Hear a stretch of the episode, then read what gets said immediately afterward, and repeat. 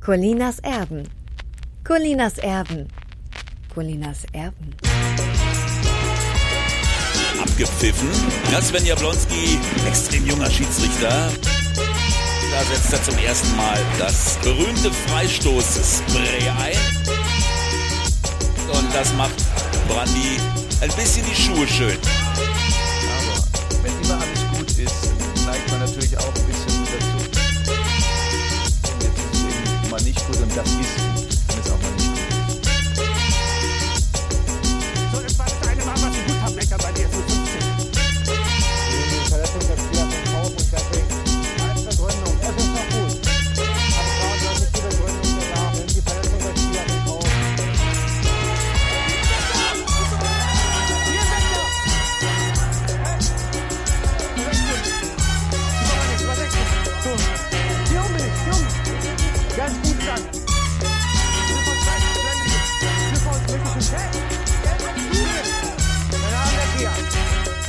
Colinas Erben.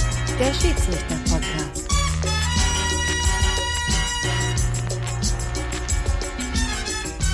Colinas Erben.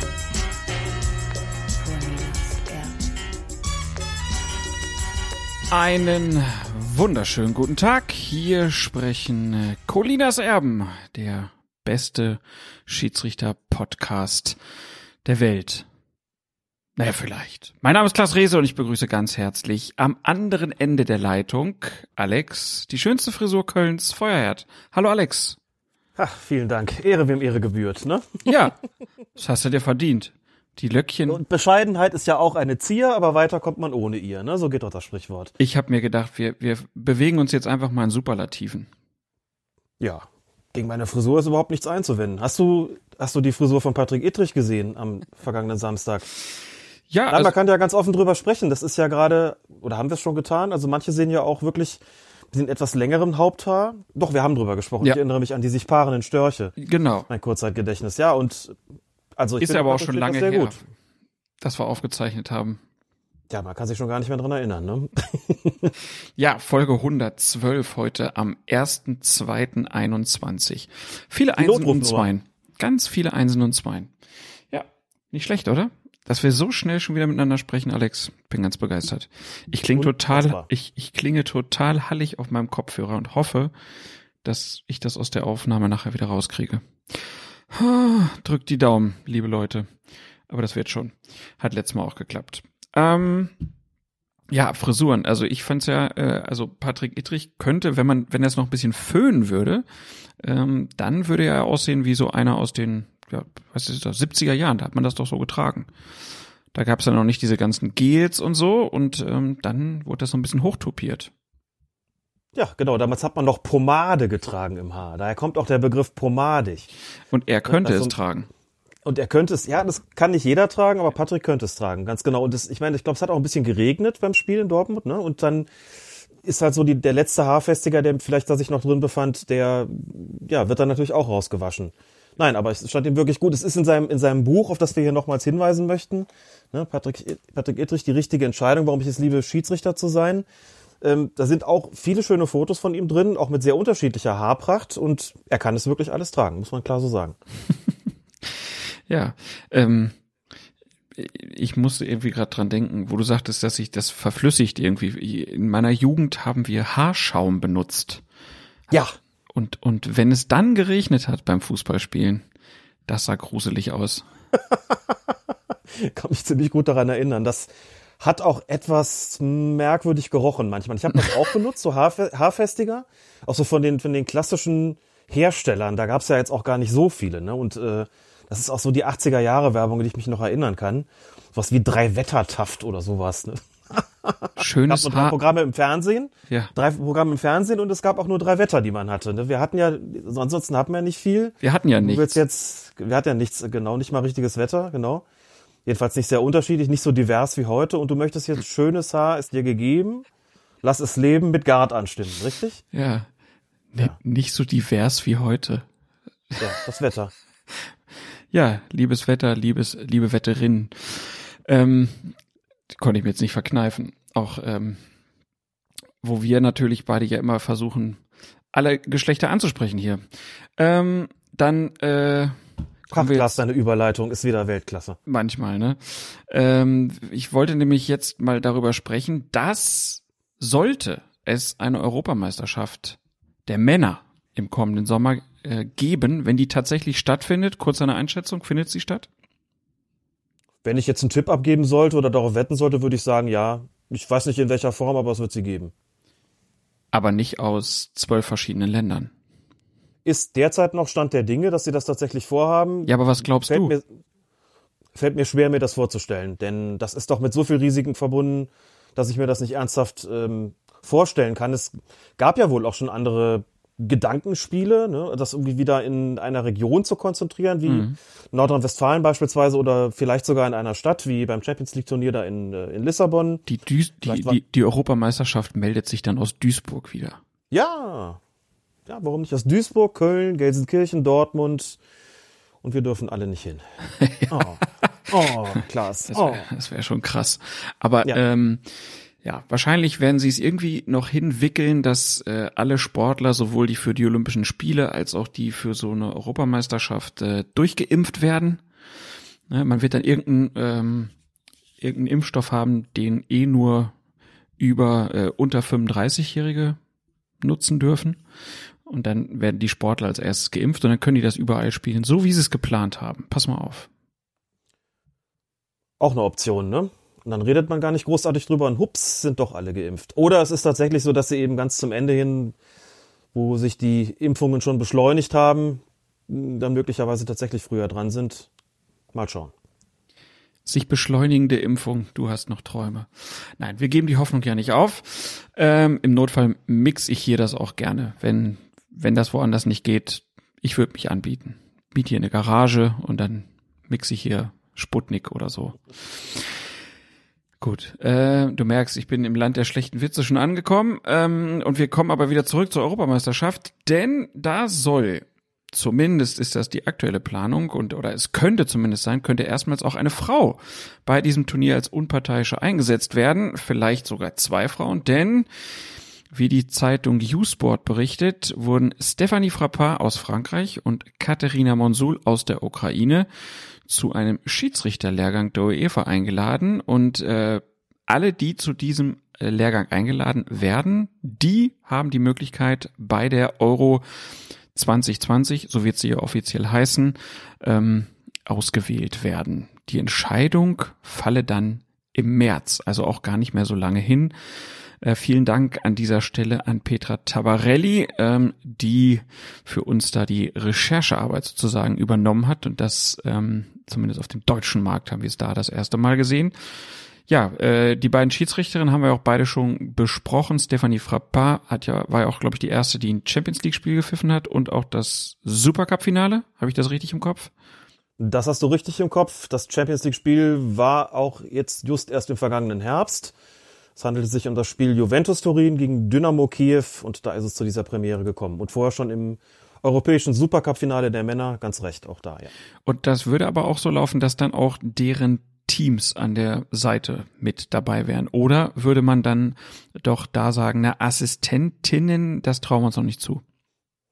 Es hat schon reine Frauenspiele gegeben bei den Männern. Ich glaube, in der Nations League war Katharina Monsul mit ähm, zwei Kolleginnen als Assistentinnen ähm, da am Start. Ob das dann bei der Europameisterschaft auch so laufen würde, das vermag ich, wenn sie denn nominiert werden. Also wenn ich das richtig verstanden habe, dann ist es so, dass sich aus diesem Lehrgang, aus diesem Lehrgang gehen dann die Teilnehmerinnen äh, und Teilnehmer hervor, die dann bei der äh, Euro 2020 pfeifen werden inwieweit sie dann auch ihre Stammgespanne sozusagen da mitnehmen und ob die dann, dass ein rein weibliches Gespann wird oder ob dann da vielleicht Männer an der Linie stehen, das weiß ich nicht. Ich würde offen gestanden gerade eher Letzteres vermuten, also dass eher Männer an der Linie stehen.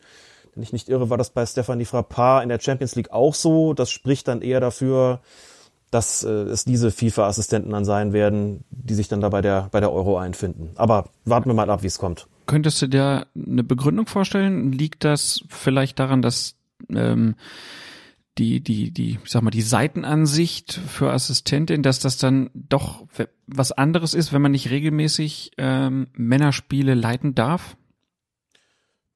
Naja, es ist ja zunächst mal so, dass es ähm, sozusagen beiderlei Geschlechtskandidaten und Kandidatinnen gibt, die natürlich ähm, gerne an dieser Euro teilnehmen würden, so, oder die schon teilweise auch länger dabei sind. Ähm, das ist jetzt keine Frage der, der grundsätzlichen Befähigung, sondern dann tatsächlich der äh, Zugehörigkeit zu dieser, ähm, zu dieser Kategorie bei der FIFA beziehungsweise bei der UEFA, auch sicherlich der Erfahrung. Und darauf wird man zurückgreifen. Man hat jetzt natürlich auch schon rein weibliche Gespanne rausgeschickt und bei der äh, kommenden Club-WM, die da stattfinden wird in wenigen Tagen äh, in Katar. Bei der was? Auch in rein bei der Club-WM. Was soll das denn sein? Das ist das, wo die Bayern auch mitspielen. Also das, Ah, was früher Weltpokal Bayern. hieß. In Katar. Ja, Ja, zufällig. das, ist ja ne? das, das ist ja dieses Turnier, über das ich nicht spreche. Die Club-WM? Ah, okay. Gut. Dennoch wird es so sein, dass da ein rein weibliches Schiri-Team zum Einsatz kommt. In Ja. dem Fall aus Südamerika, nämlich die Schiedsrichterin Edina Alves Batista. Assistiert von, tja, ich weiß jetzt nicht, ehrlich gesagt, wie man es ausspricht, Neusa Bak oder Neusa, wahrscheinlich nicht, ebenfalls aus Brasilien und Mariana de Almeida, in diesem Falle aus Argentinien. Die, das wird also ein rein weibliches Schiedsrichterteam äh, am Start sein. Bei der Euro, wenn es denn soweit kommt, würde ich jetzt, wie gesagt, eher nicht damit rechnen. Wie gesagt, da sind auch ähm, einige männliche Assistenten dann schon länger dabei, die sicherlich auch äh, sich, sich freuen würden, dort eingesetzt zu werden. Aber schauen wir mal, wie weit, äh, also wie die UEFA das dann letztlich entscheidet. Das äh, vermag ich jetzt gerade noch nicht zu sagen. Nochmal aus deiner eigenen Erfahrung gesprochen, was macht das für einen Unterschied, wenn ich mit Assistenten an der Linie unterwegs bin, die ich schon länger kenne? Man ist einfach eingespielter und kennt sich besser, kennt das Verhalten in bestimmten Situationen besser. Das ist ja trotz der grundsätzlich ja normierten Aufgaben nicht überall gleich. Also auch eine, eine Frage, wie man sich verständigt, beispielsweise über das Headset. Ähm, Das ist, kann sehr unterschiedlich ausfallen. Wir haben gerade in der Bundesliga, da habe ich auch mal gefragt, eine sehr, sehr große Bandbreite von Schiedsrichtern, die eigentlich eher wenig Kommunikation haben wollen oder sehr deutlich sagen, nur wenn jetzt absolut was mitzuteilen ist, dann grätscht mir da bitte übers, äh, übers Headset rein, bis hin zu Schiedsrichtern, die sagen, wir wollen eigentlich nahezu jeden Pass kommentiert haben, also von wem der gekommen ist, um gegebenenfalls dabei Absatz reagieren zu können. Es gibt, wie gesagt, eine sehr, sehr große Bandbreite. Einige, die wenig Kommunikation haben wollen, andere, die viel Kommunikation haben wollen. Und wenn man sich kennt, ist man da besser aufeinander abgestimmt, äh, weiß, wie der andere entsprechend reagiert, äh, auch vielleicht in Konfliktsituationen ähm, dazu neigt dann eben zu sagen, okay, ich, ich gehe da mit aufs Feld. Es ist einfach so, man muss, also man muss natürlich immer eine, eine gründliche Absprache vor dem Spiel machen, auch wenn man schon 50 Mal miteinander im Gespann weggefahren ist, aber trotzdem weiß man natürlich auch, äh, wie man sich in bestimmten Situationen verhält und wie Absprachen auszusehen haben und Erfahrungen äh, hat man zusammen und das ist sicherlich nochmal was anderes, ähm, auch wie der jeweils andere dann irgendwie kommuniziert in bestimmten Situationen. Äh, Wenn man das gewöhnt ist und wenn man da eingespielt ist, dann ist das natürlich immer ein Vorteil. Da ist es im Grunde genommen letztlich in dem Schiedsrichterteam auch nicht anders als in der Fußballmannschaft. Äh, Wenn die eingespielt ist und sich die, die sozusagen die Prozesse und die Abläufe so, wenn da die Rädchen ineinander greifen, dann ist das auch von Vorteil und das sieht in Schiedsrichtergespannen in letzter Konsequenz auch nicht anders aus. Und wie ist die Geschäftssprache? Also klar, wenn du jetzt ein komplettes äh, Schiedsrichterteam aus Deutschland hättest, dann würden die natürlich Deutsch miteinander reden. Aber wenn wir jetzt zum Beispiel den Fall hätten, wir hätten jetzt drei deutsche oder drei französische Schiedsrichter im Stadion und hätten einen anderssprachigen ähm, äh, Video Assistant Referee. Würden dann die Assistenten und die Schiedsrichter eigentlich dann trotzdem auf Deutsch sprechen oder würde das dann alles komplett auf Englisch umgestellt? Also die Videoassistenten sollen grundsätzlich natürlich die Kommunikation im Schiedsrichterteam eingehend verfolgen, auch um eine Idee davon zu bekommen, was haben die da eigentlich gerade gesehen. Es mag Situationen geben oder mag eine Kommunikation geben im Team auf dem Platz, die für den Videoassistenten unerheblich ist, weil es jetzt gerade darum geht, ähm, wer hat zuletzt den Ball berührt beim Abseits beispielsweise und da ist es jetzt erstmal nicht so wirklich erheblich und man kann auch nachfragen. Aber es gibt natürlich auch Situationen, wo es schon vom Belang ist, ähm, mitzubekommen als Videoassistent, was ist da eigentlich gerade kommuniziert worden und dann wechseln die natürlich schon in die entsprechende Sprache über, die von allen verstanden wird. Kann aber auch sein, dass sie untereinander mal zum Beispiel in ihrer Landessprache kommunizieren und dann, wenn es eben darum geht, mit dem Videoassistenten direkt zu kommunizieren, das möglicherweise doch mal wiederholen. Also insbesondere dann, wenn abgefragt wird, was hast du da jetzt gerade eigentlich konkret gesehen, äh, dass man dann vielleicht in diese Sprache wechselt. Mag auch sein, dass es in Stresssituationen noch mal was anderes ist, weil es auch vielleicht dann darum geht, sich nuancierter auszudrücken oder vielleicht auch im Gegensatz dazu besonders besonders basic, ähm, dass man dann vielleicht noch mal in die vertraute Sprache wechselt. äh, weil man sich da leichter damit tut in diesem konkreten Moment, wenn man eh schon mit bestimmten anderen Dingen noch beschäftigt ist um sich herum. Ähm, aber grundsätzlich ist es natürlich so, wenn man mit den Videoassistenten kommunizieren will und die das mithören sollen und verstehen sollen, dann muss es in der Sprache gestehen, die äh, passieren, die ähm, natürlich vom gesamten Team inklusive Videoassistenten verstanden wird. Und Geschäftssprache ist Englisch in den allermeisten Fällen. Das haben wir ja auch schon beobachtet. Gut, Alex, dann würde ich vorschlagen, ähm, gehen wir wieder in die äh, Spieltagsaufarbeitung. Wir haben uns ja aus der Hinrunde noch ein paar Schmankerl zusammengesucht. Und am zwölften Spieltag gab es die Partie Eintracht Frankfurt gegen Borussia Mönchengladbach. Und da ist es ja so, dass Christoph Kramer eigentlich keiner ist, der schnell aus der Ruhe zu bringen ist, auch nicht durch strittige Entscheidungen des Schiedsrichters. Nach dem 3-3 seiner Borussia aus Mönchengladbach bei Eintracht Frankfurt aber ist er sichtlich und auch hörbar verärgert. Das ist eine ganz klare Fehlentscheidung, sagt er im Interview von Sky zu der Szene, die dem Tor zum 2 zu 1 für die Eintracht vorausging. Mehr noch, ich finde es eine Katastrophe. Was war passiert? In der fraglichen Situation hat der Frankfurter Kapitän David Abraham kurz vor dem eigenen Strafraum einen Freistoß schnell ausgeführt, obwohl der Ball noch nicht ruhte.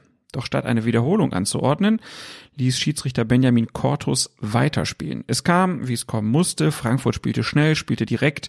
Ayman Barkok passte den Ball steil zu André Silva, der dann seinen zweiten Treffer an diesem Abend markierte. Kramer und sein Mitspieler Lars Stindl beschwerten sich bei Cortus und auch Trainer Marco Rose protestierte. Mir wurde die Szene zwei Millionen Mal in meiner Karriere abgepfiffen. Bei uns hören zwei Spieler auf zu laufen. Hat sich dann Kramer aufgeregt. Doch warum der Schiedsrichter den Freistoß nicht wiederholen ließ und weshalb der Videoassistent nicht eingriff, das blieb zunächst offen. Hast du eine Erklärung, Alex? Naja, was den Schiedsrichter betrifft und die Assistenten dürfte es relativ klar sein, die haben das schlicht und ergreifend nicht wahrgenommen, waren mhm. in dem Moment vielleicht abgelenkt. Der Freistoß war ja auch ganz weit hinten in so einer Region, wo normalerweise nichts passiert und dann geht's halt schnell. Und in 99 von 100 Fällen passiert dann gar nichts. Dann hat er vielleicht nicht ganz geruht. Es entsteht aber keine Torgefahr und wenn doch, dann geht der Ball vielleicht nicht rein und dann ist das eine Szene, da redet dann kein Mensch mehr drüber, weil man sagt, ja gut, hat nicht geruht, aber ist nichts passiert, also weiter und es wird anschließend in keiner Zusammenfassung auftauchen. Hier ist quasi der, ja, aus Schiedsrichtersicht Worst Case passiert. Es ist ein Tor gefallen. Und dann redet man eben doch dafür, darüber, dass äh, der Ball nicht geruht hat. Sicher, man kann dann immer die Frage stellen, ist das nicht trotzdem zu verteidigen? Aber da muss man schon auch ganz klar äh, sagen, da gibt es keinen Spielraum. In den Regeln steht klar und deutlich drin, der Ball muss ruhig am Boden liegen. Wenn er das nicht tut, muss der Freistoß entsprechend wiederholt werden. Wir kennen das auch von Abstößen. Das wirkt dann manchmal so ein bisschen kleinlich. Das ist dann, der Schiedsrichter lässt dann wiederholen. Wenn der Ball nicht geruht hat, macht dann diese klassische Geste. Gibt's dann so ein bisschen Aufregung. Ja, komm, das ist doch bloß ein Abstoß aus dem eigenen Strafraum oder bloß ein Freistoß aus dem eigenen Strafraum oder der eigenen Hälfte. Muss man doch jetzt nicht. Doch, muss man. Und deswegen muss man dann in solchen Situationen auch kleinlich sein. Okay. Haben sie also nicht gesehen auf dem Feld. Kannst du noch mal kurz sagen, warum das so wichtig hm? ist, dass die Regel hier so ähm, festgelegt wurde. Also man könnte ja auch mit unruhenden Bällen starten. Das könnte man auch, aber dann ist auch klar, das Spiel ist unterbrochen und es wird eben fortgesetzt durch einen ruhenden Ball. Das ist Grund, das ist durchweg so. Wenn man eben sagt, äh, wenn es sich um einen Freistoß handelt, Abstoß, Eckstoß, dann muss der Ball ruhig am Boden liegen. Bei einem Einwurf gibt's ja auch bestimmte Regularien, bestimmte Dinge, äh, an die da, an die man sich da halten muss. Ähm, dann ist einfach klar, jetzt ruht das Spiel und fortgesetzt ist es eben dann, der Ball ist im Spiel und für andere dann auch spielbar.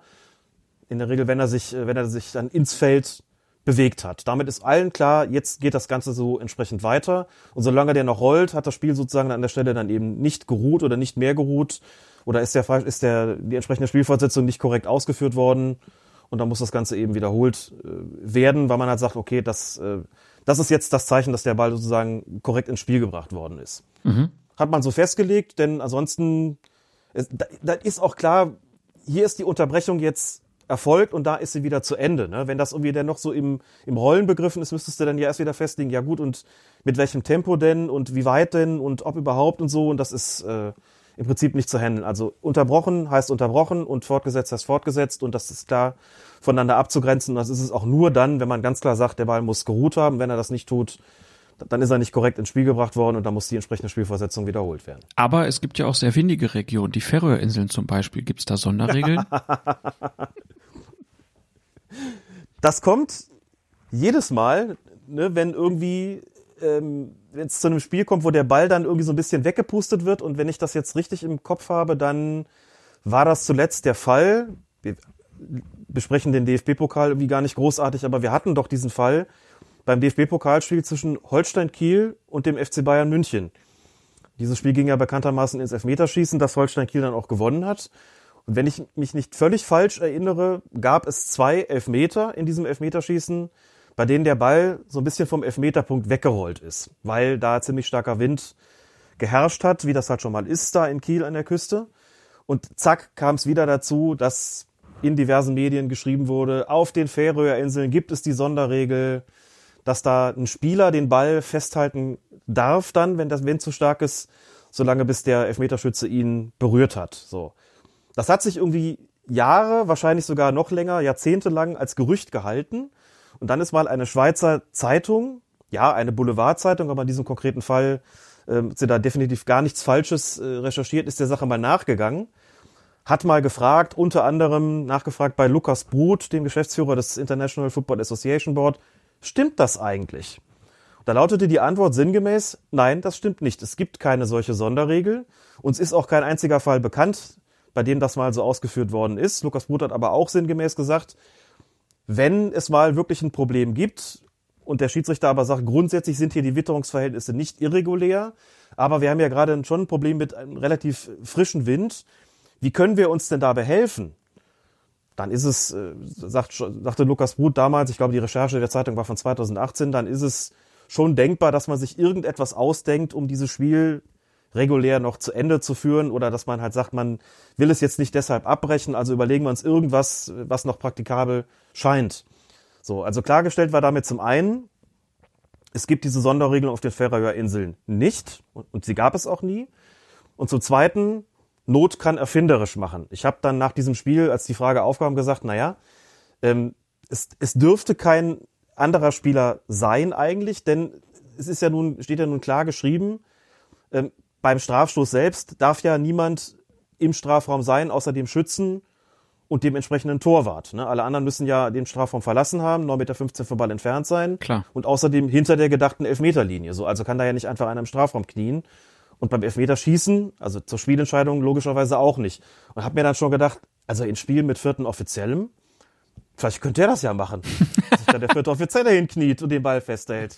Das, das wäre eine Traumaufgabe für, für fremde Leute, die Bälle festhalten, die dann vielleicht nicht so gut kicken können und Ja. bam. Oder dann äh, machst du dich da vielleicht irgendwie noch, äh, ich will nicht sagen zum Gespött der Leute, aber du wirst vielleicht noch kritisiert. Ja, wenn dann hinten an der Hose der Mond sagen- aufgeht. Der hat den Ball. Das so weit habe ich gar nicht gedacht, aber wir sind ja auch ein Modepodcast, genau, sondern der hat den nicht richtig festgehalten, der hat den zu früh losgelassen, der hat ihn zu lange festgehalten. Was weiß ich, sowas halt. Aber die Vorstellung, dass da so ein vierter Offizieller kniet und den Ball festhält, damit er nicht vom Wind verweht wird, ist irgendwie auch lustig, ne? Ja.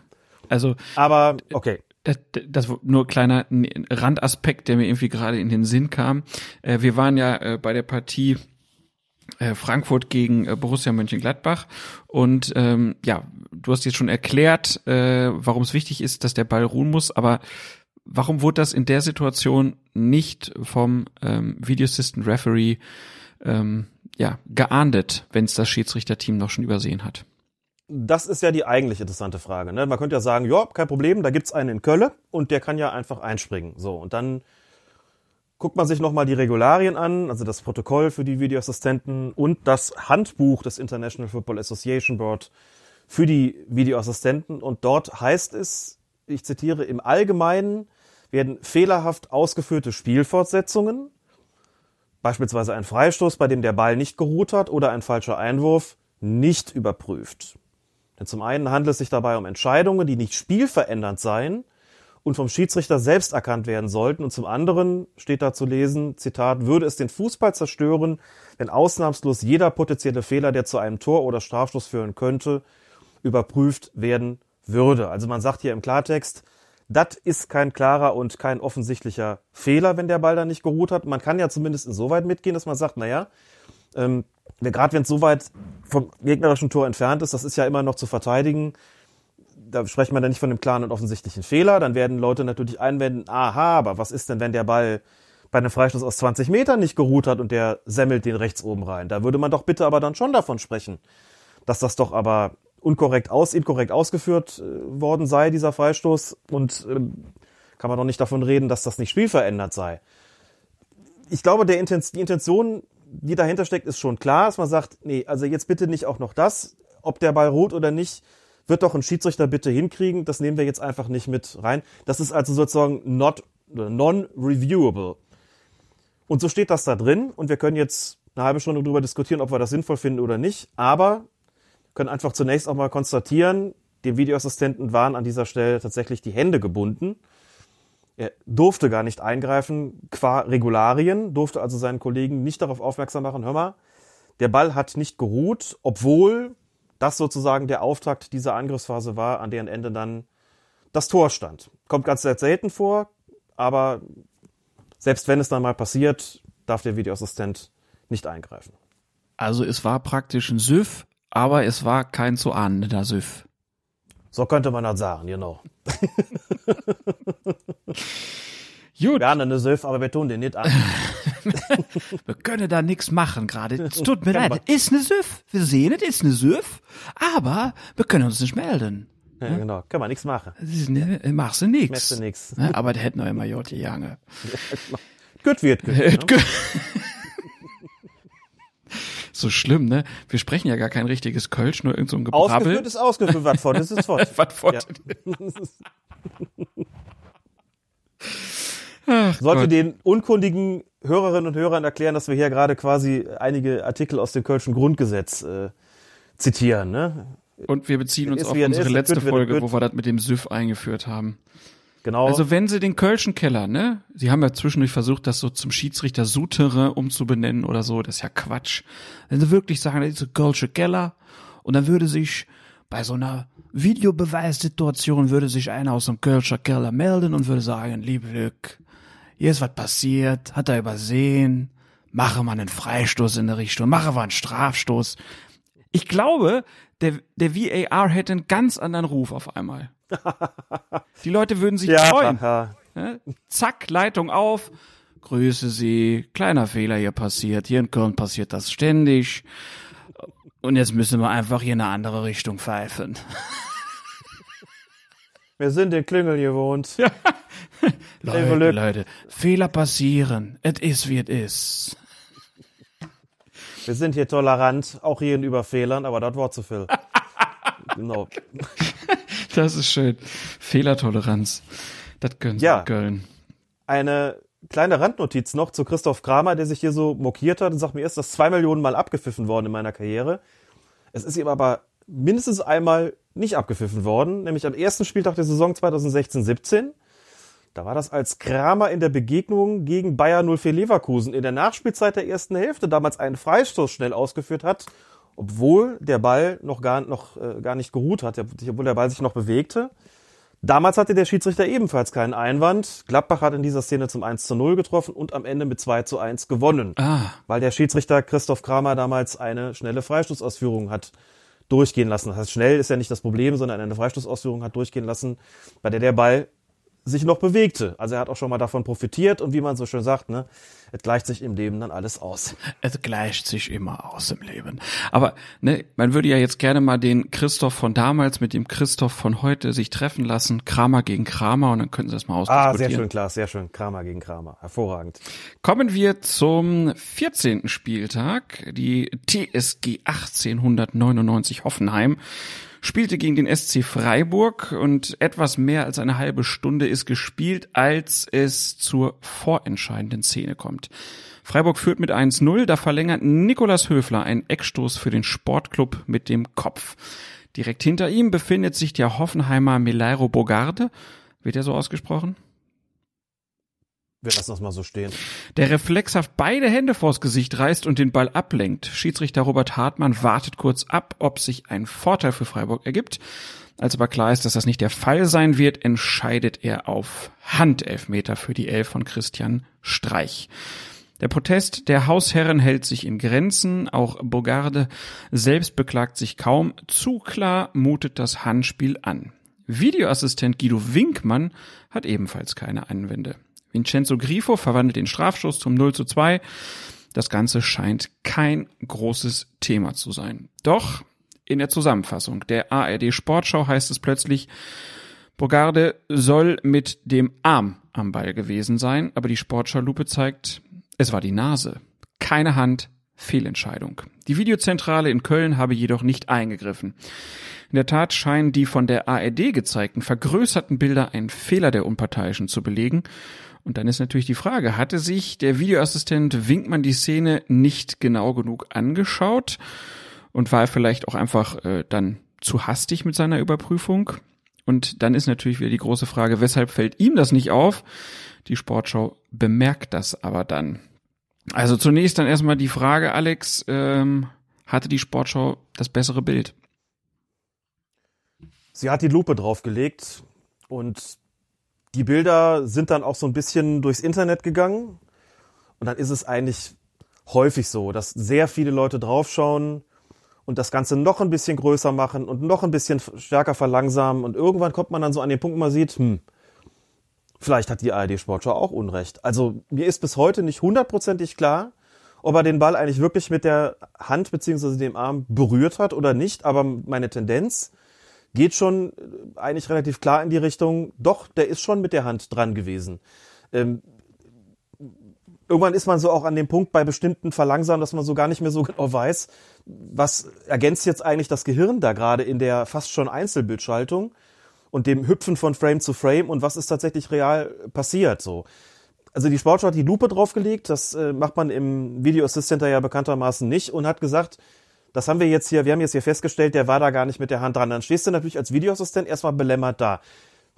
Das ist aber auch so ein Problemchen, glaube ich, grundsätzlicher Natur. Das ist jetzt nicht so wahnsinnig häufig anzutreffen, aber dann doch gelegentlich, dass ähm, die übertragenen Sender, dass, die, dass das Fernsehen, sagen wir einfach mal ganz allgemein, vielleicht irgendetwas bemerkt, irgendein Detail feststellt und den, den Schiedsrichter beziehungsweise sogar den Videoassistenten, könnte man sagen, quasi eines Fehlers überführt und dann natürlich eine relativ große Geschichte draus macht und sagt, hier haben wir den visuellen Beweis, dass man in Köln im Keller nicht genau genug hingeschaut hat. Wie kann das sein? Und das ist bei der Geschichte auch so gewesen. Wir werden später oder beim nächsten Mal dazu kommen, noch ein, zu einem weiteren, noch aktuelleren Fall. Der Kicker hat es dann aufgenommen. Also man muss vielleicht auch mal kurz erzählen, wie solche Geschichten dann weitergehen. Der Kicker hat die Geschichte aufgenommen, hat sich gefragt, warum ist die Spezialisten, das ist jetzt wörtliches Zitat, warum ist die Spezialisten im Video Assist Center in Köln um VAR Guido Winkmann nicht schaffen, zum richtigen Schluss zu kommen? So, und dann hat sich sozusagen die sportliche Leitung der Schiedsrichter äh, eingeklinkt, äh, beziehungsweise der Kicker hat Jochen Drees befragt zu dieser Szene. Jochen Drees, bekanntlich Projektleiter des DFB für die Videoassistenten. Drees hat eine recht umfangreiche Antwort geschickt und hat ähm, geschrieben, dass ähm, es nach den Bildern der Sportschau so scheine, als berühre der Ball die Hand des Hoffenheimer Spielers nicht. Doch diese Bilder lieferten so Dres keinen zweifelsfreien Beleg und aus Kameraperspektiven, die der Videoassistent ebenfalls überprüft habe, sehe es so aus, als habe die Hand des Verteidigers den Ball touchiert, bevor es zu dem Kontakt des Balls am Kopf des Spielers kommt. Diese Perspektiven machten, so hat es Jochen Drees gesagt oder vielmehr geschrieben, machten einen Ball-Handkontakt wahrscheinlich. Für den Videoassistenten sei es jedenfalls nicht möglich gewesen, einen zweifelsfreien bildlichen Beleg zu finden, dass die Entscheidung des Schiedsrichters falsch war. Das heißt, wir haben hier eine Sportschau und die Kicker auf der einen Seite, die sagen, da ist gar kein Handspiel passiert. Wir haben den Beleg und wir haben Jochen Drees, der sagt, doch, ähm, nach den Bildern, die wir gesehen haben, ist es zumindest so, dass wir nicht klar sagen können, dass diese Entscheidung falsch war. Der würde ich mich ausdrücklich anschließen nach allem, was ich gesehen habe. Und dann ist es doch ganz interessant, welchen Spin diese Geschichte bekommen hat, von glasklarer Strafstoß über, die haben nicht richtig genug hingeschaut, bis zu, wissen wir nicht so genau, aber große Wahrscheinlichkeit, dass sie sich eben doch nicht geirrt haben. Und dieser Spin entsteht natürlich, wenn Medien was aufgreifen und äh, das mit viel Zeit natürlich auch tun, das aufgreifen und zu einer Geschichte machen. Denn das muss man auch klar sagen, in Köln ähm, waren ja nur beide schon da. Man kann immer sagen, Gründlichkeit und Genauigkeit geht vor Schnelligkeit. Das ist ja auch sicherlich richtig. Nur hast du natürlich bei Sky, die gar kein Thema mehr draus gemacht hatten nebenbei, oder bei der Sportshow insbesondere, die dann äh, noch deutlich länger Zeit haben, dann einfach eine ganz andere Ressource, nämlich diese Zeit zur Verfügung, um sich das nochmal ganz, ganz besonders genau anzuschauen und nicht unter dem Zeitdruck zu stehen, wir müssen jetzt weitermachen und deswegen ist die Sache jetzt mal abgeschlossen und gegebenenfalls was zu finden, wo man hinterher sagt, däh, was ist mit dem Videoassistenten? Da hat der da wieder gepennt. Dabei ist es vielleicht eine Geschichte, wo du sagst, ja, um das rauszufinden, musst du aber wirklich auch die Lupe drauflegen. Und das tun sie in Köln halt nicht. Das hat Jochen Dries auch nochmal ausdrücklich bekräftigt. Er sagt, es soll ohne technische Hilfsmittel wie eine Lupe geschehen, zumindest bei diesen subjektiven Entscheidungen, weil sie eben sagen, wir sprechen hier von klar und offensichtlich und wenn wir diese Hilfsmittel brauchen, sind wir der Meinung, das ist dann nicht mehr klar und offensichtlich. Nur, letzter Satz dazu, wenn das Fernsehen eine Geschichte draus macht, dann ist diese Geschichte in der Welt und die Zuschauer wissen ja nicht, mit wie viel Aufwand der Sache nachgespürt worden ist. Die sagen, ja gut, das Fernsehen hat das jetzt aber gezeigt. Dann ist das doch klar. Wieso sehen die das nicht? Und dann ist es schwer zu vermitteln, warum es in der unter Zeitdruck, in der stressigen Situation im, im sogenannten Kölner Keller, vielleicht in seltenen Ausnahmefällen mal dazu kommt, dass man etwas nicht sieht, dass dann das Fernsehen vielleicht doch gesehen hat, aber dass man, wo man auch sagen muss, letztlich bei dieser Szene, so klar ist es eben nicht und mit Sicherheit hat sich der Videoassistent hier nicht äh, so äh, einschneidend geirrt, äh, dass da eine glasklare Fehlentscheidung getroffen worden ist oder stehen geblieben ist. Aber das ist auch so, so ein genereller Satz, ne? Das, also jetzt haben wir schon den VAR und dann sehen die das trotzdem nicht. Das ist ja so mhm. dann auch äh, ein sich ähm, eine sich selbst bestätigende Erzählung, die natürlich dann auch gerne aufgegriffen wird, wenn dann was gefunden wird, was vermeintlich falsch war. Und natürlich so wie wir das jetzt hier, ne, du hast ein Interesse für die Materie, du achtest da direkt drauf, okay, das wird da angesprochen, ne, äh, im Netz gibt's Diskussionen äh, und dann hast du im Kicker noch das sozusagen, du erzählst jetzt das Ganze, aber das kriegen die meisten halt nicht mit und merken sich einfach nur, ja, hat schon wieder nicht geklappt, hat schon wieder nicht geklappt. Das ist halt ähm, auch eine, eine, eine der Grundproblematiken dieser Technik, dass das ähm, immer noch nicht so erklärt wird, nicht so transparent ist, ähm, dass es dann auch wirklich ankommt. Weil so eine Fachdiskussion im Kicker, jetzt mal ehrlich, das, das kriegen schon die nicht mit, die sich nicht mehr den Spielbericht zu Hoffenheim gegen Freiburg durchlesen. Klar, so ist es. Deswegen müsste man es noch, noch deutlicher machen, noch, noch stärker hervorheben. Und die Frage ist natürlich immer auch hinterher, wer hört sich das überhaupt noch an oder liest es überhaupt noch durch? Denn ich meine, ist auch klar. Grüße an unsere Hörer. ja, auf jeden Fall. Klar, wir bemühen uns da dann, dann immer auch, aber du hast vielleicht auch solche Situationen, das ist halt immer so ein bisschen die, die Krux an der Sache. In, sagen wir mal, ich finde jetzt eine Zahl, ich habe das jetzt nicht statistisch überprüft, sagen wir mal, in, in 399 von 400 Fällen ähm, ist es bei einem Check so, dass der Videoassistent tatsächlich die bis zu vier, also wirklich besten Kameraeinstellungen vom, von seinem Operator geliefert bekommt und aus denen dann mit denen dann den Check vernünftig durchführen kann. So und im, im, im 400. Fall, was jetzt glaube ich nur oder im 300. was ich jetzt gerade ausgesucht habe, weiß jedenfalls was ich meine, ist es dann mal so, dass die beste Perspektive, die aussagekräftigste Perspektive nicht gesehen worden ist, nicht, nicht äh, ausgewählt worden ist vom Operator und auch nicht vom, vom Videoassistenten, dass der die nicht auf seinem Monitor hat. Und dummerweise ist das dann vielleicht aber genau die Zeitlupe oder genau die Wiederholung, die hinterher im Fernsehen dann möglicherweise sogar als erste, in kurzen Zusammenfassungen vielleicht sogar als einzige gezeigt wird und einen Sachverhalt wirklich klar darstellt. So, und man guckt sich das an und denkt sich irgendwie so, jetzt habe ich die Szene einmal in der Originalgeschwindigkeit gesehen, da konnte ich nichts erkennen. Jetzt kommt die Zeitlupe, guck mal, hier eine ganz klare Sache. So, und wenn du dann hinterher vielleicht, vielleicht, vielleicht dann auch mal erfährst, okay, ähm, diese Wiederholung hätte der Videoassistent schon im, im Auswahlpool gehabt, denn nochmal, die Bilder, auf die der Videoassistent zurückgreift, sind exakt die gleichen wie die Bilder, auf die auch die Fernsehanstalten zurückgreifen. Da ist kein Unterschied. Mhm. Ich habe irgendwann mal gelesen, Sky bringt noch 30 Extrakameras mit an den Bundesliga-Start. Das mag sein, ist aber nicht um Spielsituationen zu zeigen, sondern das ist bei Interviews, um die, die Interviews hinterher zu führen.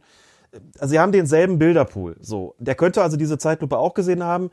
Aber es ist in der Hektik des Geschehens vielleicht passiert. Sie haben viermal, sich vier Zeitlupen angeguckt, haben gesagt, in den vier Zeitlupen sehen wir keinen klaren Fehler. Okay, dann ist er vielleicht in der fünften zu erkennen gewesen, hat der Operator dummerweise mal nicht ausgewählt, ist auch nur ein Mensch, kommt selten vor, aber wenn es vorkommt, dann ist genau, passiert genau das, was du gerade gesagt hast. Dann sagen alle, jetzt haben wir ihn schon, jetzt sieht das immer noch nicht, dann sagen vielleicht auch alle, ähm,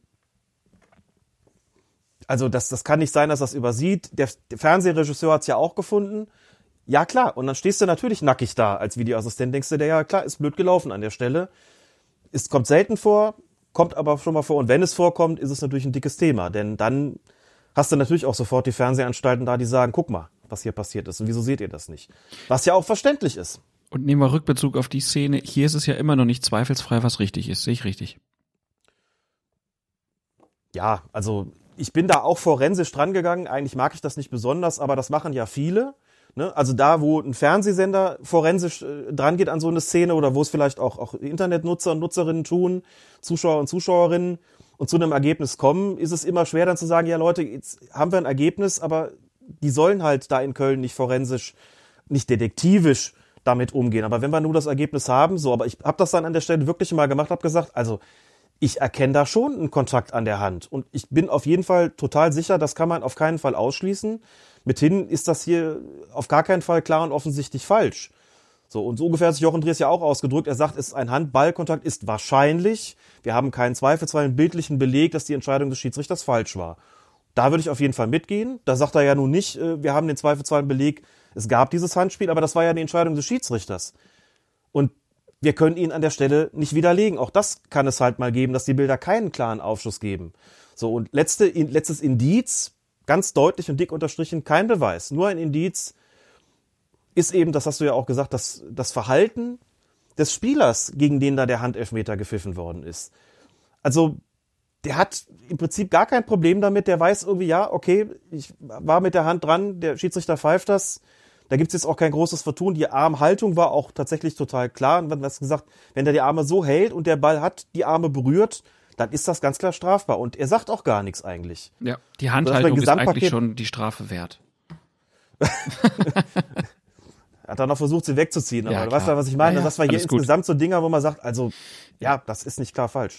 Nein, ich wollte jetzt nur noch mal einmal so sagen, selbst nach aller Detektiverei äh, ist immer noch nicht hundertprozentig klar, was denn jetzt eigentlich richtig oder falsch war. Und darüber dann diese große Aufregung, äh, sowohl in der Sportschau als auch im Kicker und im, äh, in diesen, in den Weiten des Internets, ähm, ist dann halt schon wieder auch be bezeichnet irgendwie. Äh, und zeigt halt aber auch nochmal die besondere Problematik auf. Dann kommen wir zum äh, 15. Spieltag. Union Berlin empfing den VfL Wolfsburg und es war schon eine kuriose Szene, die sich da nach rund einer Stunde abspielt. Christopher Trimmel, der Unioner, schlägt den Ball bei einem Eckstoß direkt aufs Tor der Gäste. Die Kugel fliegt an Freund und Feind vorbei und landet im Unterleib des Berliners Taiwo Avonihi, der sich auf der Torlinie befindet. Von dort prallt sie ins Gehäuse der Wolfsburger. Lange währt die Freude der Gastgeber jedoch nicht, denn Schiedsrichter Patrick Ittrich annulliert den Treffer, der das 3 zu 1 für Union bedeutet hätte. Der Unparteiische hat ein Foulspiel von Avonihi am Wolfsburger Torwart Köhn Castils wahrgenommen. Der Schlussmann der Niedersachsen stand direkt hinter dem Stürmer, der damit ein Hindernis für den Keeper auf dem Weg zum Ball war. Castils versuchte noch, die Kugel zu erreichen, indem er seine Arme links und rechts an Avonihi vorbeiführte, doch er blieb erfolglos. Ist natürlich jetzt die Frage, hatte der Angreifer des FC Union sich in dieser Situation tatsächlich regelwidrig verhalten? Nein, findet der Berliner Trainer Urs Fischer. Taiwo steht da, er behindert den Torwart nicht, sagte ähm, Fischer gegenüber dem Sender RBB. Er muss sich nicht in Luft auflösen, denn, wir wissen es ja, der äh, Torwart bekommt keinen besonderen Schutz mehr im Strafraum. Aber Alex, alter Regelkundler, was sagst du denn zu der Szene? Die ist regeltechnisch tatsächlich Gold wert, finde ich. Ich habe sie mir ein paar Mal angeschaut und habe gedacht, hm, das ist wirklich schwierig. So aus der Praxis heraus kann ich so den, den Impuls total nachvollziehen zu sagen, der Spieler hat da eigentlich nichts anderes vor, als, den, als zu verhindern, dass der Torwart irgendwie zum Ball kommt. Der hat selber eigentlich gar kein Interesse am Ball, sondern er hat nur das Interesse, dass der Torwart es nicht schafft. Auf der anderen Seite macht er natürlich nicht viel. Hat so ganz, ganz bisschen die Arme nach hinten gelegt, aber das kann man nicht ernsthaft als Halten bezeichnen. Ähm, also ist auch nicht so, dass er irgendwie weggedrückt hat mit dem Hinterteil, dass man irgendwie sagt, der bildet da jetzt wirklich aktiv ein Hindernis, sondern er bildet es eigentlich eher passiv so. Und wenn man dann in die Regeln guckt, dann findet man also den, den Passus, in dem es heißt, jeder Spieler darf seine Position auf dem Feld selbst bestimmen. Er darf dem Gegner zwar im Weg stehen, sich ihm jedoch nicht in den Weg stellen. Der Unterschied ist, glaube ich, auch klar. Ne? Also wenn du schon im Weg bist, dann ist das halt so. Du darfst aber nicht, nicht einfach in den Weg stellen und den sozusagen die Gegner auflaufen lassen. Das ist damit gemeint. So ein bisschen So, außerdem- unisono zum Einwurf. Wenn ich mich da vorstelle, ist okay. Wenn der Einwerfende dann ein bisschen zur Seite geht, dann darf ich mich aber nicht noch weiter dahin bewegen. Nee, du musst zwei Meter Abstand halten beim Einwurf. Seit einigen Jahren. Habe ich das noch falsch in Erinnerung? Zwei Meter? Ja, das ist, hm, genau, zwei Meter sind das auch schon, müsst jetzt nachgucken, seit wann genau. Aber du musst tatsächlich zwei Meter weggehen vom Einwerfen. Mhm, okay. Also blödes Beispiel, Herr Rehse. macht da nichts. Ähm, irgendwann macht man die gesamte Regelkunde nochmal von vorne mit den ganzen Änderungen und dann äh, können wir das an der Stelle auch nochmal ansprechen. Okay. Also das ist das eine. So, er darf ihn seine Position selbst wählen. Ähm, außerdem darf ein Spieler den Ball abschirmen, indem er sich zwischen Gegner und Ball stellt, wenn der Ball in spielbarer Distanz ist und der Gegner nicht mit den Armen oder dem Körper abgedrängt wird. So, Ball in spielbarer Distanz, mhm, also in dem Moment, wo der da steht, ist der Ball noch unterwegs, aber in letzter Konsequenz, also dann den Unterleib bekommt, er ist ja, hat den Ball ja gespielt oder ist sozusagen vom Ball berührt worden. Wie romantisch. Ähm, kann man ja sagen, also ähm, wirklich eine berührende Szene in jeder Hinsicht. Oh, Alex. Kann man ja sagen, ha, ne? ist, ist, ist der Ball in spielbarer Distanz und abgedrängt? Naja, mit den Armen oder dem Körper abgedrängt. Nee, er steht eigentlich da. Das macht's halt so ein bisschen, ein bisschen tricky. Und wie gesagt, allzu viel macht Avonie da eigentlich nicht so. Dann als nächster, der nächste Punkt ist der, den du schon angesprochen hast. Es gibt keine Sonderrechte mehr für den Torwart im eigenen Torraum. Und zwar schon seit dem Sommer 2012 nicht mehr. Da ist diese Regelung abgeschafft worden, die, wir haben das schon mal irgendwann vor vielen Jahren im Podcast gesagt, ohnehin immer eine deutsche Sonderregel war. International war das ohnehin anders und dann ist es irgendwann mal, ich will nicht sagen Stickum gestrichen worden, aber das ist immer so ein bisschen das Problem, wenn irgendwas aus dem Regelwerk rausfliegt, also gestrichen wird, findet man es ja nicht mehr, dann fällt das möglicherweise erst später auf, dass das, äh, dass das der Fall ist. Und es war auch nicht im weltweit gültigen Regeltext drin, sondern das war bei den äh, ergänzenden, bei den Ergänzungen durch, äh, durch den DFB, da stand es drin und ist seit Sommer 2012 dann eben nicht mehr drin. Was man noch findet, äh, ist auf der Website des DFB, also an offizieller Stelle sozusagen, ein Beitrag mit dem Titel Der Torwart und die Fußballregeln. Und darin heißt es, das kann ich mal äh, zitieren, eine weit verbreitete Meinung auf nahezu jedem Fußballplatz der Republik ist, dass der Torwart in seinem Tor einen besonderen Schutz genießt. Blickt man ins Regelwerk, stellt man fest, dass dem gar nicht so ist. Also nochmal die Bekräftigung. Neben dem Schutz, dass der Torwart nicht angegriffen werden darf, wenn er den Ball hält, gibt es keine weiteren Bestimmungen dazu. Das äh, steht weiter im Text zu lesen. Und dann auch noch lediglich in den FIFA-Auslegungen findet man noch den Hinweis, dass der Torwart nicht unfair bedrängt werden darf.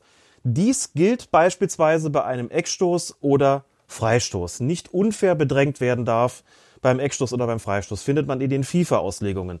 Also ich glaube, man sieht, wir sind hier schon so ein bisschen in der Grauzone. Wir haben ja sicherlich Argumente für den Schiedsrichter, für Patrick Ittrich zu sagen, pass auf, der hat eigentlich gar nichts großartig, großartig anderes vor, als den daran zu hindern, äh, zum Ball zu kommen. Ich sage jetzt einfach mal, der hat den unfair bedrängt nach FIFA-Auslegung beim Eckstoß. Ich finde dann also als Schiedsrichter nicht, dass äh, dieses Tor zählen sollte und ich finde schon, dass man nach Argumente, gute Argumente, vielleicht sogar bessere Argumente, ähm, dafür hat zu sagen, der steht doch eigentlich einfach nur da, der Torwart kommt halt nicht vorbei, sein Pech, es ist auch kein anderer Verteidiger in der Nähe, ist einfach gut in den Strafraum gegeben, die Hereingabe, warum sollte man dieses Tor nicht zählen lassen? Ähm, wenn du mich jetzt fragst, worauf legst du dich fest, dann würde ich sagen, ich glaube, ein solches Tor sollte zählen. Aber ich kann auch, wie gesagt, gute Argumente dafür finden, dass Ittrich in der Situation sagt, nee, der will nicht zum Ball, der will einfach nur da den Torwart wegsperren, wegblocken sozusagen. Und das genügt mir, um dieses Tor nicht anzuerkennen. Also die Szene ist sicherlich nicht schwarz und weiß, da ist schon auch eine Menge Grau dabei. Eine Menge Grau. Ja, also Wie siehst du das? Was hast du da? Hast du da irgendwie eine, ja, ich hätte jetzt schon Vorliebe? ja, also ich habe kein großes äh, Foulspiel gesehen. So wirklich. Also, ähm, aber ja, fand es auch schwierig, da äh, man ist, da habe ich gemerkt, dass ich sofort auch beeinflusst wurde durch äh, die Wahl der Bilder und Kommentar und so. Ähm, tendenziell eher äh, hätte ich da kein Foulspiel gesehen. Übrigens eine Geschichte, fällt mir nur so gerade ein. ich kann das jetzt leider nicht mehr äh, wörtlich zitieren, weil es eben ein, eine, ein, etwas Flüchtiges ist, aber auf dieser neuen, dieser neuen App, die es da, die es da gibt, äh, bei der sich da gerade viele mit, äh, mit den ähm, Smartphones der einen besonderen Marke nur registrieren können, das auch nur auf Einladung. Da finden ja gerade allerlei Gespräche, allerlei Talks statt. Im Clubhaus. Ja, ich dachte, wir wollten das vielleicht nicht sagen. Ähm, Nee, genau. wir, haben ja, wir haben es ja auf Deutsch gesagt und damit ist okay, weil das wäre ja auch schon wieder okay jetzt gerade, ne? Vereinsheim ist Vereinsheim wäre eigentlich schön. in Vereinsheim. Wenn die App einfach schön. komm hier mal ins Vereinsheim. Der jenes Vereinsheim, genau. Immer schön Kölsch zischen. Gab es letztens kürzlich eine sehr spannende Runde, der du ja zumindest auch teilweise zugehört hast und ich auch, mit Patrick Ittrich, mit Dennis Eitekin, mit Schiedsrichterinnen und Schiedsrichtern auch aus anderen Sportarten, ähm, neben Fußball. Hochinteressant und Dennis Eitekin hat das sinn- sinngemäß, äh, ach genau, später kam noch Oliver Seidler dazu, Kommentator bei Sky. Äh, und sie haben sich so ein bisschen auch drüber unterhalten, ähm, also wie Oliver Seidler die Schiedsrichter wahrnimmt und wie er das kommentiert und umgekehrt, wie die Schiedsrichter die Kommentatoren wahrnehmen und deren, ähm, sagen wir mal, Kenntnisse vom Regelwerk, solche Dinge. Und Dennis Eitigen hat sinngemäß gesagt, Kommentatoren haben eine unglaublich große Macht. Das ist jetzt zwar einerseits irgendwo vielleicht eine, ähm, ich will es nicht banal nennen, aber eine, eine Erkenntnis, die jetzt gar nicht so wahnsinnig ähm, weit hergeholt scheint, aber trotzdem nochmal wichtig, das zu betonen, hat nochmal sehr deutlich klar gemacht, eure Einordnung ist erstmal das, was bei den Leuten im Kopf hängen bleibt. Worte haben Macht. Worte haben Wucht, Worte haben Wirkung. So in etwa in diese Richtung ging das Ganze. Und deswegen muss auch klar sein, was ihr da kommentiert, was ihr bewertet, das steht erstmal. Daran muss man sozusagen erstmal vorbei. Hat er natürlich recht. Und wenn du jetzt gerade sagst, ich habe mich davon auch beeinflussen lassen, ja klar, das, das bleibt ja überhaupt nicht aus an der Stelle. Und der Schiedsrichter weiß ja auch nicht, was der Kommentator in dem Moment sagt. Und vielleicht noch eine Sache dazu, abschließend.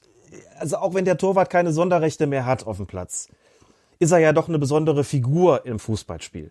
Nicht nur, weil er als Einzige die Hände benutzen darf im, im Strafraum, aber auch und ganz besonders deshalb, sondern weil er auch sozusagen die letzte Person ist, die so ein Tor verhindern kann und das Ganze ja auch tun soll. Das ist ja seine, seine originäre Aufgabe. Und dass man als Schiedsrichter vielleicht geneigt ist, zu sagen, wenn der da auf der Linie, wenn es da so das übliche Gerangel und Gedränge gibt und der da irgendwie nicht den Weg frei hat zum Ball und der andere nur da steht, um sozusagen ein Hindernis zu bilden und sich seinerseits gar nicht zum Ball orientiert, sondern einfach nur rumsteht, dann zu sagen, das ist mir, das behindert mir den Torhüter dann doch irgendwo zu stark, das ist für mich ein unfaires Bedrängen. Das kann ich fußballphilosophisch oder regelphilosophisch betrachtet durchaus nachvollziehen. Und wenn ich trotzdem sage, ich glaube, so ein Tor sollte zählen, dann deshalb, weil ich meine, die Sonderrechte sind abgeschafft, wir wollen alle Tore sehen und das ist ein relativ geschicktes Verhalten von dem Stürmer. Und wenn er wirklich passiv bleibt, dann hat der Torwart einfach die schlechtere Position und an dieser Stelle Pech gehabt. Denn, also dann der allerletzte Satz meinerseits dazu, stellen wir uns vor, wir hätten da nicht über Castells gesprochen, also nicht über den Torwart, sondern über einen Feldspieler.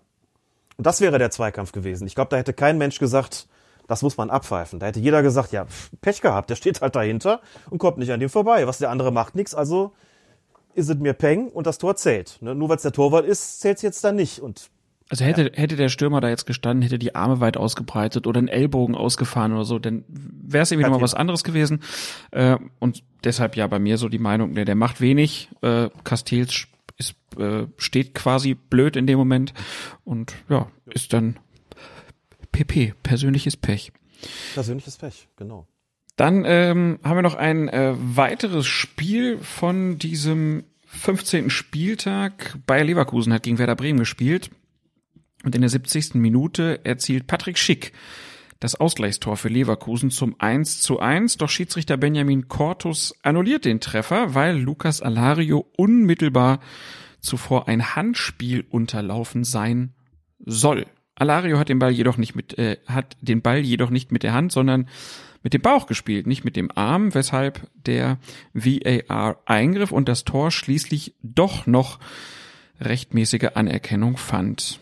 Tja, kommt ja nun öfter mal vor, dass ein Schiedsrichter ein Handspiel nicht wahrnimmt, aber dass er umgekehrt eines sieht, wo gar keins ist, das ist eher selten.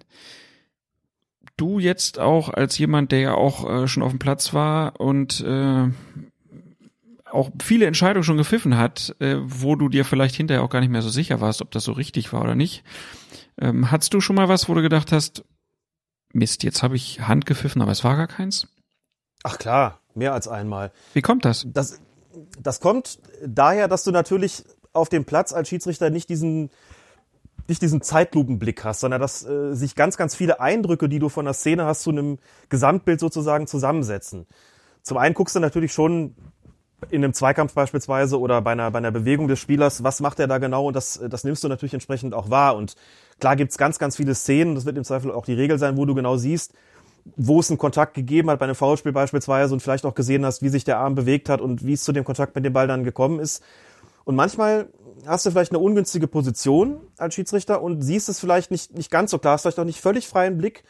Und trotzdem ist aber klar, von dir wird jetzt eine Entscheidung erwartet. So. Und gleichzeitig siehst du vielleicht auch an, an dem Bewegungsmuster des Spielers, vielleicht am Fallmuster, teilweise sicher auch an der Reaktion, am Lauf des Balles, äh, an ganz, ganz vielen Einzelheiten und Kleinigkeiten. Setzt sich so ein Eindruck im Kopf dann zusammen, der dir sozusagen dann in dem Moment den Impuls, der dem quasi dem Gehirn den Impuls gibt, hier hat ein Vergehen vorgelegen oder hier hat kein Vergehen vorgelegen. Und das kann zum Beispiel so sein, wenn ein Spieler beide Arme Richtung Ball führt und das vielleicht aber tut, um eigentlich aber mit der Brust zum Ball zu gehen. Und das macht er aber jetzt irgendwie, um so, sich so ein bisschen mehr Stabilität zu verleihen oder seinen, ähm, für so einen so einen so einen Ausgleich zu sorgen an der Stelle, um nicht umzufallen oder was auch immer. Du weißt, was ich meine. Mhm. So, dann hast du das Gefühl, okay, der geht so mit den Armen in Richtung Ball. So, und dann, dann, wenn der den Ball dann spielt, der muss doch irgendwie da mit dem Arm dran gewesen sein. So, dann pfeifst du das. Und da guckt der Spieler dich schon entsetzt an und deutet auf seine Brust und sagt, ich habe den nicht mit dem Arm gespielt. Die merkst du vielleicht schon an der Reaktion, hm, habe ich mich vielleicht geirrt. Vielleicht auch nicht. Vielleicht war er wirklich mit der Hand dran und ist nur einfach ein geschickter Lügner. Das kann auch sein. Aber das, das kommt halt schon mal vor. Und bei der konkreten Szene ging es mir beim, also gut, ich stand ja nicht auf dem Platz, klar, aber äh, beim, vom Zuschauen so, dass ich, dass mein erster Eindruck auch war, da war doch ein Handspiel. Hat man ja oft, du hast ja auch manchmal Situationen, da schreit das ganze Stadion Hand. Und da kommt die Wiederholung und dann siehst du, der hat den mit der Brust gespielt oder mit dem Ko an den Kopf gekriegt. So, das, das sind genau diese Situationen. Da muss man ja auch fragen, wieso brüllen denn alle Hand? Doch weil sie in dem Moment die Wahrnehmung hatten, dass es zu diesem Kontakt gekommen ist, weil das alles darauf hingedeutet hat. Gar nicht so sehr, weil sie es konkret wahrgenommen haben, so.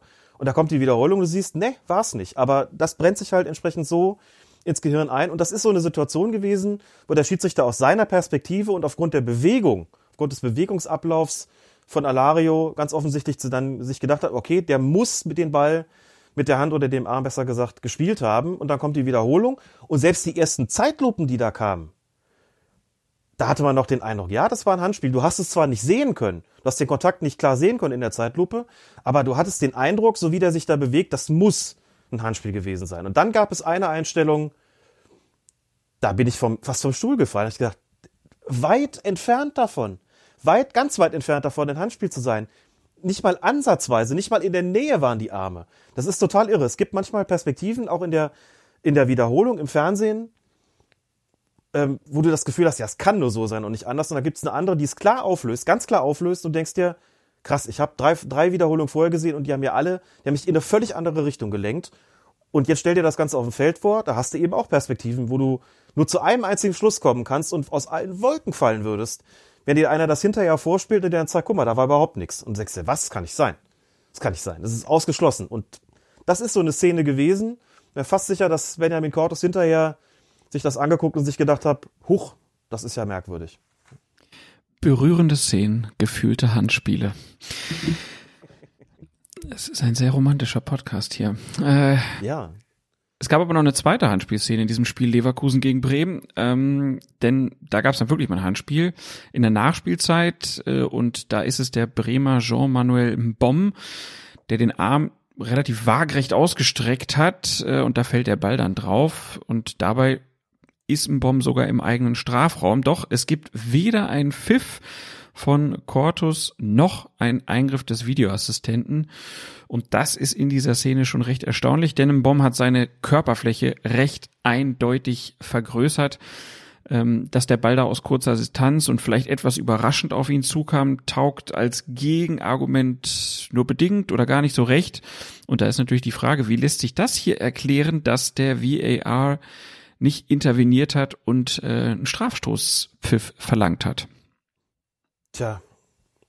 da bin ich, da bin ich auch überfragt, ehrlich gesagt. Das war das schönste Tja, das wir jemals im Podcast hatten. Ja, ganz ehrlich, ich hab's gesehen und kam eine Wiederholung, kam zwei und es waren auch alles, also du hast es aus mehreren Perspektiven gesehen. Also hier scheidet für mich auch aus, dass ihm, wie eben schon mal kurz da an anderer Stelle vermutet, der Operator vielleicht nicht die ganz eindeutigen Bilder äh, vorgelegt hat. Also das war aus mehreren Perspektiven doch recht klar zu erkennen.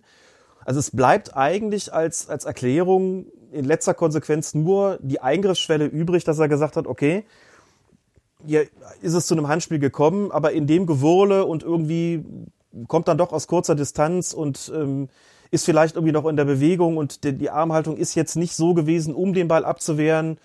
Vielleicht auch in der Kommunikation mit dem Schiedsrichter, der gesagt hat, für ihn ist das irgendwie nicht strafbar. Also irgendwie so ein sowas in der Art, wo er dann gesagt hat, nein, das, das genügt mir jetzt irgendwie nicht für den Eingriff. Aber ehrlich gesagt, wenn man sich das anschaut, dann bleibt eigentlich nicht viel, äh, eigentlich gar nichts anderes übrig, als zu sagen, das ist eigentlich ein, ein zwingender Eingriff. Also es ist eigentlich nicht zu rechtfertigen, dass man da nicht sagt, geh jetzt mal raus. Gut, das ähm, hätte natürlich in letzter Konsequenz dazu, äh, dazu geführt, also ne, das 1-1 äh, Leverkusen, das ursprünglich nicht anerkannt worden ist, ist dann mit VAR-Eingriff, dann hat dann doch noch gezählt und dann hast du dann in, äh, in der letzten Minute sozusagen, hast du dann vielleicht noch einen Handelfmeter und wenn der verwandelt wird, äh, dann gewinnt Leverkusen das Ding und dann hast du als VAR quasi das gesamte Spiel gedreht. Nein, du hast es natürlich nicht gedreht, sondern dem Schiedsrichter ist da was entgangen oder er hat was, was falsch wahrgenommen.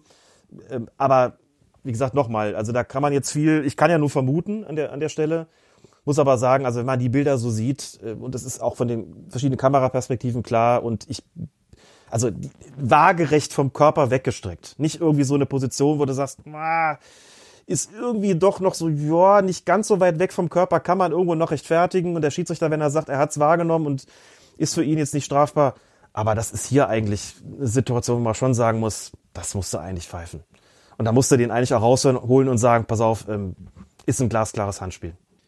Jetzt überlegen wir uns einfach mal. Unstrafbar. Ne? Du hättest in der 70. Minute äh, pfeift er ein Handspiel, was keins war, Leverkusen ab, gibt zum Schluss mhm. dann nicht den Elfmeter. Ich glaube, Rudi Völler wäre explodiert. genau. Ohne VAR. Und wir hätten dann, wir hätten dann doch die Handspieldiskussion. dass ich Ja, hab das nicht vergessen, dass wir beim letzten Mal noch drüber gesprochen haben, du noch gefragt hast, gab es eigentlich noch mal in jüngerer Vergangenheit irgendwelche ausgedehnten Handspieldiskussionen? Ich habe noch gesagt, na ja, also so viele eigentlich gar nicht. Vielleicht äh, ist die neue ja doch so ein bisschen besser angekommen jetzt allmählich. Das war so ein Ding, aber äh, da ist es eigentlich ah, nicht mal eine Sache der Handspielregel, sondern da würde ich eher sagen, das ist so ein Ding, wo der VAR dann, wo der Videoassistent für mich, für meinen Geschmack, nach meinem Dafürhalten eigentlich ran muss. Ja, und es zeigt ja auch wieder zweierlei. Äh, Auf der einen Seite zeigt es auf jeden Fall, dass die Spieler einfach so durchrauschen und man sich an ganz wenig erinnern kann.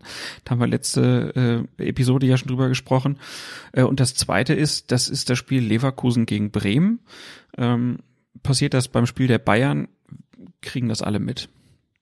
Es macht halt auch einen Unterschied, wie die mediale Aufmerksamkeit dann da auch drauf gerichtet wird. Also ich könnte mir vorstellen, auch wenn das der 15. Spieltag war, dass sich da viele jetzt auch schon nicht mehr so richtig dran erinnern können. Ausgenommen natürlich die Leverkusen-Fans. Vielleicht sogar noch die Bremer. Ist halt Vermutlich. auch so, ne? Also haben wir jetzt ja auch schon äh, die Rolle der Medien jetzt auch schon äh, mehrfach angesprochen. Die ist da schon eine ganz besondere. Kommen wir zum 16. Spieltag. VfB Stuttgart gegen Borussia Mönchengladbach. Da läuft bereits die Nachspielzeit und die, Stuttgart, die Stuttgarter unternehmen beim Stand von 2 zu 1 für Gladbach einen letzten Versuch, doch noch die Niederlage abzuwenden. Sie schlagen den Ball noch einmal hoch vor das Tor der Borussia und an der Torraumgrenze kommt es zu einem Zweikampf zwischen Sascha Kalacic und dem Gladbacher Rami Benzebaini, der den Oberkörper seines Gegners mit den Armen umschließt. Der Stuttgarter sinkt auf den Rasen, doch Schiedsrichter Felix Brüch zeigt sofort an, dass es keinen Strafstoß gibt, sondern weitergespielt wird. Die Proteste des VfB gegen diese Entscheidung halten sich erstmal in Grenzen. Für die Videoassistentin Bibiana Steinhaus jedoch ist das ein klarer und offensichtlicher Fehler.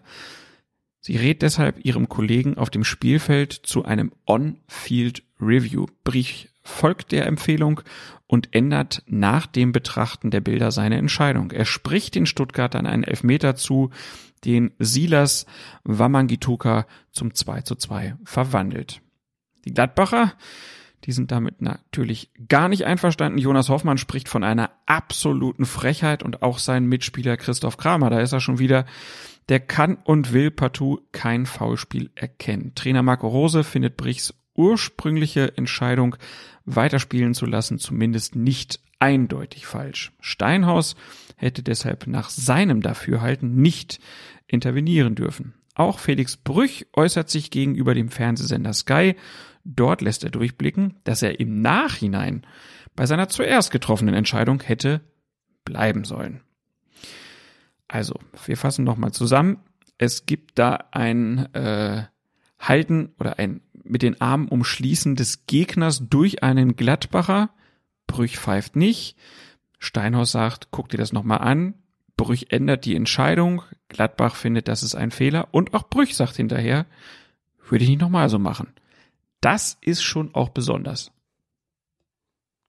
Das ist sehr besonders und dann muss man sich ja fragen, wie kam dieser Sinneswandel eigentlich zustande? Und äh, diese Szene, es ist, ist ganz, ist wirklich hochinteressant, denn äh, vielleicht zunächst mal aufzudröseln, was da, was die Grundlage sozusagen für den Eingriff äh, der Videoassistentin war. In der vergangenen äh, Podcast-Episode nochmal drüber gesprochen, klare und offensichtliche Fehlentscheidung hier. Schwerwiegender übersehender Vorfall, kurz SÜV auf der anderen Seite, also der Mysterious Incident, erstmal um klarzustellen, wir reden hier über die Grundlage klarer und offensichtlicher Fehler. Du hast das ja gerade schon angesprochen. Ähm, wenn nicht gepfiffen wird bei einem potenziellen Vergehen, kann es ja theoretisch auch ein schwerwiegender übersehender Vorfall sein. Hier hat Felix Brüch allerdings drauf geguckt und hat entschieden, ich greife da nicht ein. Für mich ist das nicht strafbar gewesen. Jetzt vielleicht mal kurz, um die Klammer aufzumachen, ob man dieses, dieses Halten, was da stattgefunden hat, das ist ziemlich offensichtlich gewesen. Ne? Der hat, hat wirklich, ähm, die, hast du es ja schon gesagt, ähm, Benzebaini hat die Arme um Kalajdzic gelegt. Das sieht man. Wo der Impuls, der dann davon ausgeht, der ist erstmal überhaupt nicht großartig gegeben, aber man sieht wirklich, da sind Arme um den Körper. So. Und wenn man jetzt mal die Stuttgarter, die Stuttgart-Fans und die Gladbach-Fans abzieht, die sich dazu auf Twitter geäußert haben, von denen natürlich die einen sagen, klares Halten, klarer Strafstoß und die anderen sagen, der macht gar nichts, oder der hält den schon, ja, aber der Impuls und Wirkung passen überhaupt nicht zusammen, deswegen ist das auch nicht strafbar, sondern man nur die Neutralen nimmt, hast du da auch ein Spektrum, das reicht genauso von klarer Strafstoß bis zu niemals ein Strafstoß, sowas darf man nicht pfeifen, das ist viel zu wenig gewesen. Also das ist schon interessant, wie sowas überhaupt aufgefasst wird in der, in der, in der ähm, Fan- und, und Zuschauer- und Fußballinteressierten Gemeinde sozusagen. Klammer zu, als so als kleiner Exkurs so. Und jetzt aber die Frage, wieso sagt Brüch hinterher am Mikrofon, wenn ich das jetzt, äh, wenn ich nochmal zu entscheiden hätte, dann würde ich, äh, würde ich das irgendwie anders, würde ich eine andere Entscheidung treffen. Das hängt damit zusammen, dass Sky ihm Bilder gezeigt hatte, der war, war ja am Mikrofon. Sky hat ihm vorher Bilder gezeigt, die, sagen wir mal, zumindest nahegelegt haben, dass es nicht Benze Baini gewesen, Benze Baini gewesen ist, der da Kalajdzic Sturz verursacht hat, sondern da war noch ein Stuttgart, anderer Stuttgarter in der Nähe, also ein Mitspieler von Kalajdzic, nämlich Waldemar Anton. So, und der ähm, hat seinem Mitspieler sozusagen unabsichtlich ein Beinchen gestellt. Besser gesagt, Kalajdzic ist über den Fuß von Anton gestolpert und dadurch, würde ich sagen, dadurch ist Kalajdzic überhaupt erst zu Fall gekommen. Erst halten und dann der plötzliche Sturz, der aber nicht durchs Halten verursacht worden ist, sondern durch dieses äh, am, am Fuß hängen bleiben sozusagen. So, ähm, das hat Brüch auf dem Feld in der Echtzeit nicht wahrgenommen. Das ist ihm offensichtlich auch beim Review verborgen geblieben. Also er ist äh, nicht eigens darauf hingewiesen worden, hat er selbst gesagt. So, und nachdem man ihm das jetzt aber nochmal gezeigt hat und er sieht, aha, dieser Fußkontakt, durch diesen Fußkontakt kommt Kalajdzic zu Fall, sagt er, das war der eigene Mann. Und das, ähm, das Halten selber, da hat er gesagt, das sei ihm vom Gefühl her einen Tick zu wenig gewesen, um auf Strafstoß zu entscheiden. Was ich persönlich nachvollziehen kann. Ich kann die Leute verstehen, die sagen, der umfasst den von hinten, würde aber auch sagen, naja, also dieses, selbst dieses Halten, da muss schon immer auch, und das ist, wird auch in der, in der Regelauslegung den Schiedsrichtern immer mit auf den Weg gegeben. Klar, auch wenn ein Halten offensichtlich ist, guckt da ganz genau hin, aber es muss schon auch ähm, von dem Impuls, muss schon auch eine Wirkung ausgehen.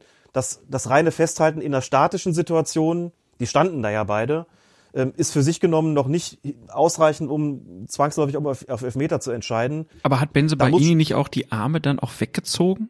Also er hält ihn ja nicht durchgängig. Ich glaube, das war Nee, ja auch dann noch, zum Schluss waren die Arme dann auch wieder weg, glaube ne? ich. Ja, Also das genau. war ja auch vom Timing her äh, dann so, dass die Gladbacher halt auch gesagt haben, naja, guck mal, der hält ihn zwar, aber in dem Moment, wo es entscheidend ist, hat er ihn gar nicht mehr.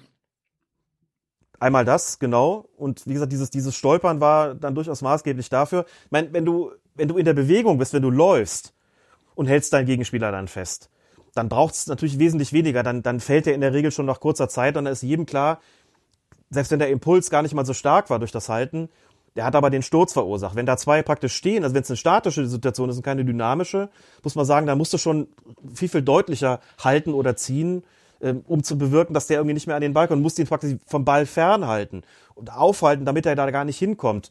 Das ist so nicht der Fall gewesen. Also Brüch hat dann gesagt, Benzebaini geht ein hohes Risiko, indem er den Spieler umklammert, aber letztlich gibt es auch noch einen Kontakt vom eigenen Spieler am Fuß und sagt dann weiter, wenn man den Elfmeter direkt pfeift, muss er akzeptiert werden. Mit dem Eingriff der Videoassistentin bleiben so aber ein paar Restzweifel. Das heißt, Bibiana Steiners hat die Szene anders beurteilt, ähm, als Felix Brüch das getan hat. Und Jochen Drees, äh, der dann auch mit, natürlich mit Bibiana Steiners gesprochen hat als Projektleiter, hat gesagt, doch, Bibiana Steiners hat den Fußkontakt von Anton gegen Kalajdzic wahrgenommen. Sie hat es wahrgenommen, dass der auch deshalb gefallen ist, weil Anton da mit seinem Fuß irgendwie in der Nähe war. Aber, und das ist jetzt das Entscheidende, ähm, so hat sich Jochen Drees ausgedrückt, für Steinhaus sei das Umklammern der zu priorisierende Aspekt und unbedingt ahndungswürdig gewesen. Dass Kalajdzic über die Füße seines Teamkollegen gestolpert sei, habe sie erkannt, aber nicht als das relevante Merkmal der Szene ausgemacht. Zwei Unparteiische, zwei Meinungen. Der eine sagt, jo, das Klammern reicht mir nicht und dann das Fallen kommt eindeutig vom ähm, davon, dass der da über die Füße seines Mitspielers stolpert und die andere Schiedsrichterin, die halt sagt, das Stolpern habe ich gesehen, aber das Klammern reicht mir allemal aus für einen Strafstoß.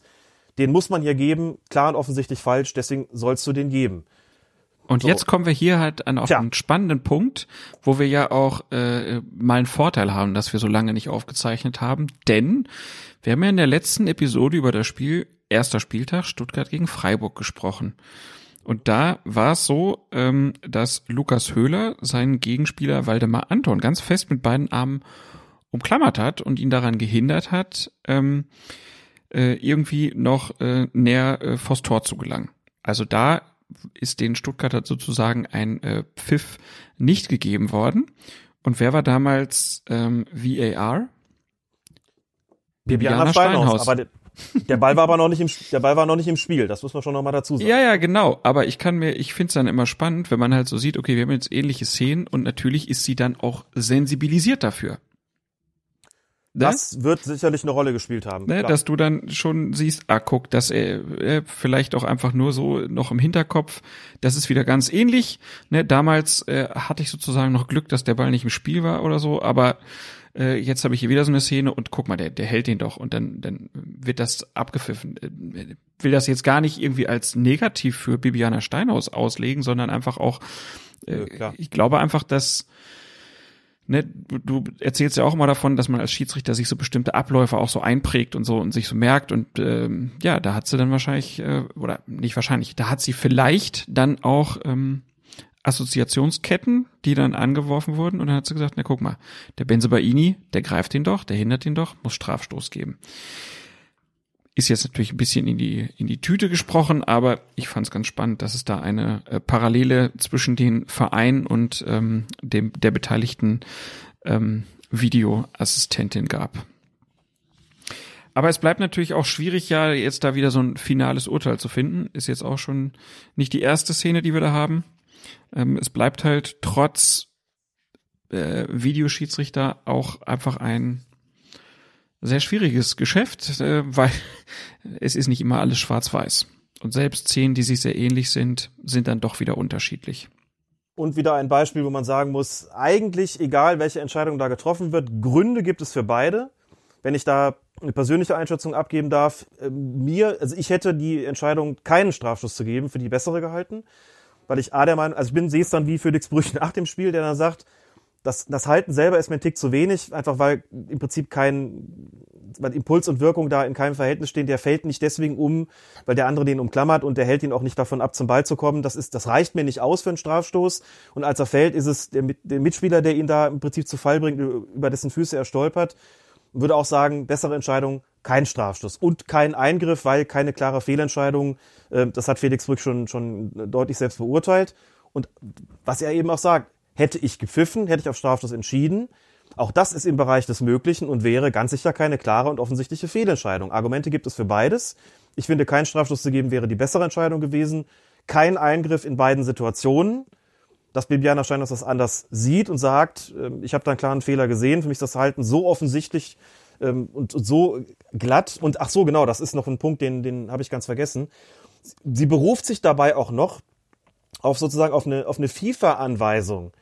Ähm, also nichts, was irgendwie im, in den Fußballregeln drinsteht und noch nicht mal irgendwas, was man öffentlich nachschlagen könnte, aber es gibt natürlich schon Regelauslegungsanweisungen für die Schiedsrichterinnen und Schiedsrichter auf internationaler Ebene. Und da sagt Bibiana Steinhaus, das sei für sie, das ist dann letztlich dann, dann ähm, auch, auch durchgesickert, sei für sie maßgeblich gewesen in dem Moment, weil da drin stehe, das Umfassen, das Umklammern von hinten, also das Umklammern eines Gegners von hinten, sei zwingend mit einem Strafstoß zu ahnden. Und das habe sie sozusagen in diesem Moment dann, ähm, daran habe sie sich erinnert. Mhm. Und das war dann für sie die Grundlage zu sagen, deswegen muss der jetzt raus und muss diesen Strafstoß geben. Lustigerweise, ich meine, Felix Brüch natürlich, wie wir alle wissen, auch auf dieser Ebene tätig, kennt die Anweisung natürlich auch, hat sie sicherlich auch präsent gehabt und aber dann auch gesagt, jo, aber da war sonst, das war sonst für mich so zu wenig, dass ich da jetzt nicht äh, in der 90. Minute eines solchen Spiels auf den Punkt gehe, wenn da nicht mehr kommt. Insofern äh, gebe ich den da jetzt auch nicht. Erklärt aber natürlich, warum Bibiana Stein auch so ähm, darauf beharrt hat zu sagen, na, wenn das unsere Anweisung ist, dann sollten wir uns auch darauf halten, während Brüch der vielleicht auch noch ein bisschen mehr sozusagen in seiner Spielleitung darüber kommt, jetzt nicht immer äh, alle Buchstaben des Gesetzes jetzt äh, wirklich eins zu eins umzusetzen, sondern zu sagen, ich brauche auch so ein bisschen so ein Gespür für eine Spielleitung, ich muss meine, meine Freiräume, meine Ermessensspielräume nutzen können und deswegen, das reicht mir einfach nicht, äh, um da jetzt nochmal so eine spielveränderte Entscheidung zu treffen, was ich absolut nachvollziehen kann. Deswegen reagiert er an so einer Stelle anders. Also das erklärt auch solche Differenzen, das ist auch abgesehen von, von wie jetzt ärgerlich oder wie, wie, ähm, wie gut das jetzt für den einen oder anderen Verein ist, einfach eine sehr, sehr spannende Debatte, weil sie wirklich bis in die absoluten Tiefen geht, äh, von, von Regelwerk, Regelauslegung, Persönlichkeit, Spielauffassung, Fußballphilosophie, Regelphilosophie und so weiter. Also das ist, ähm, das ist schon auch sehr, sehr spannend.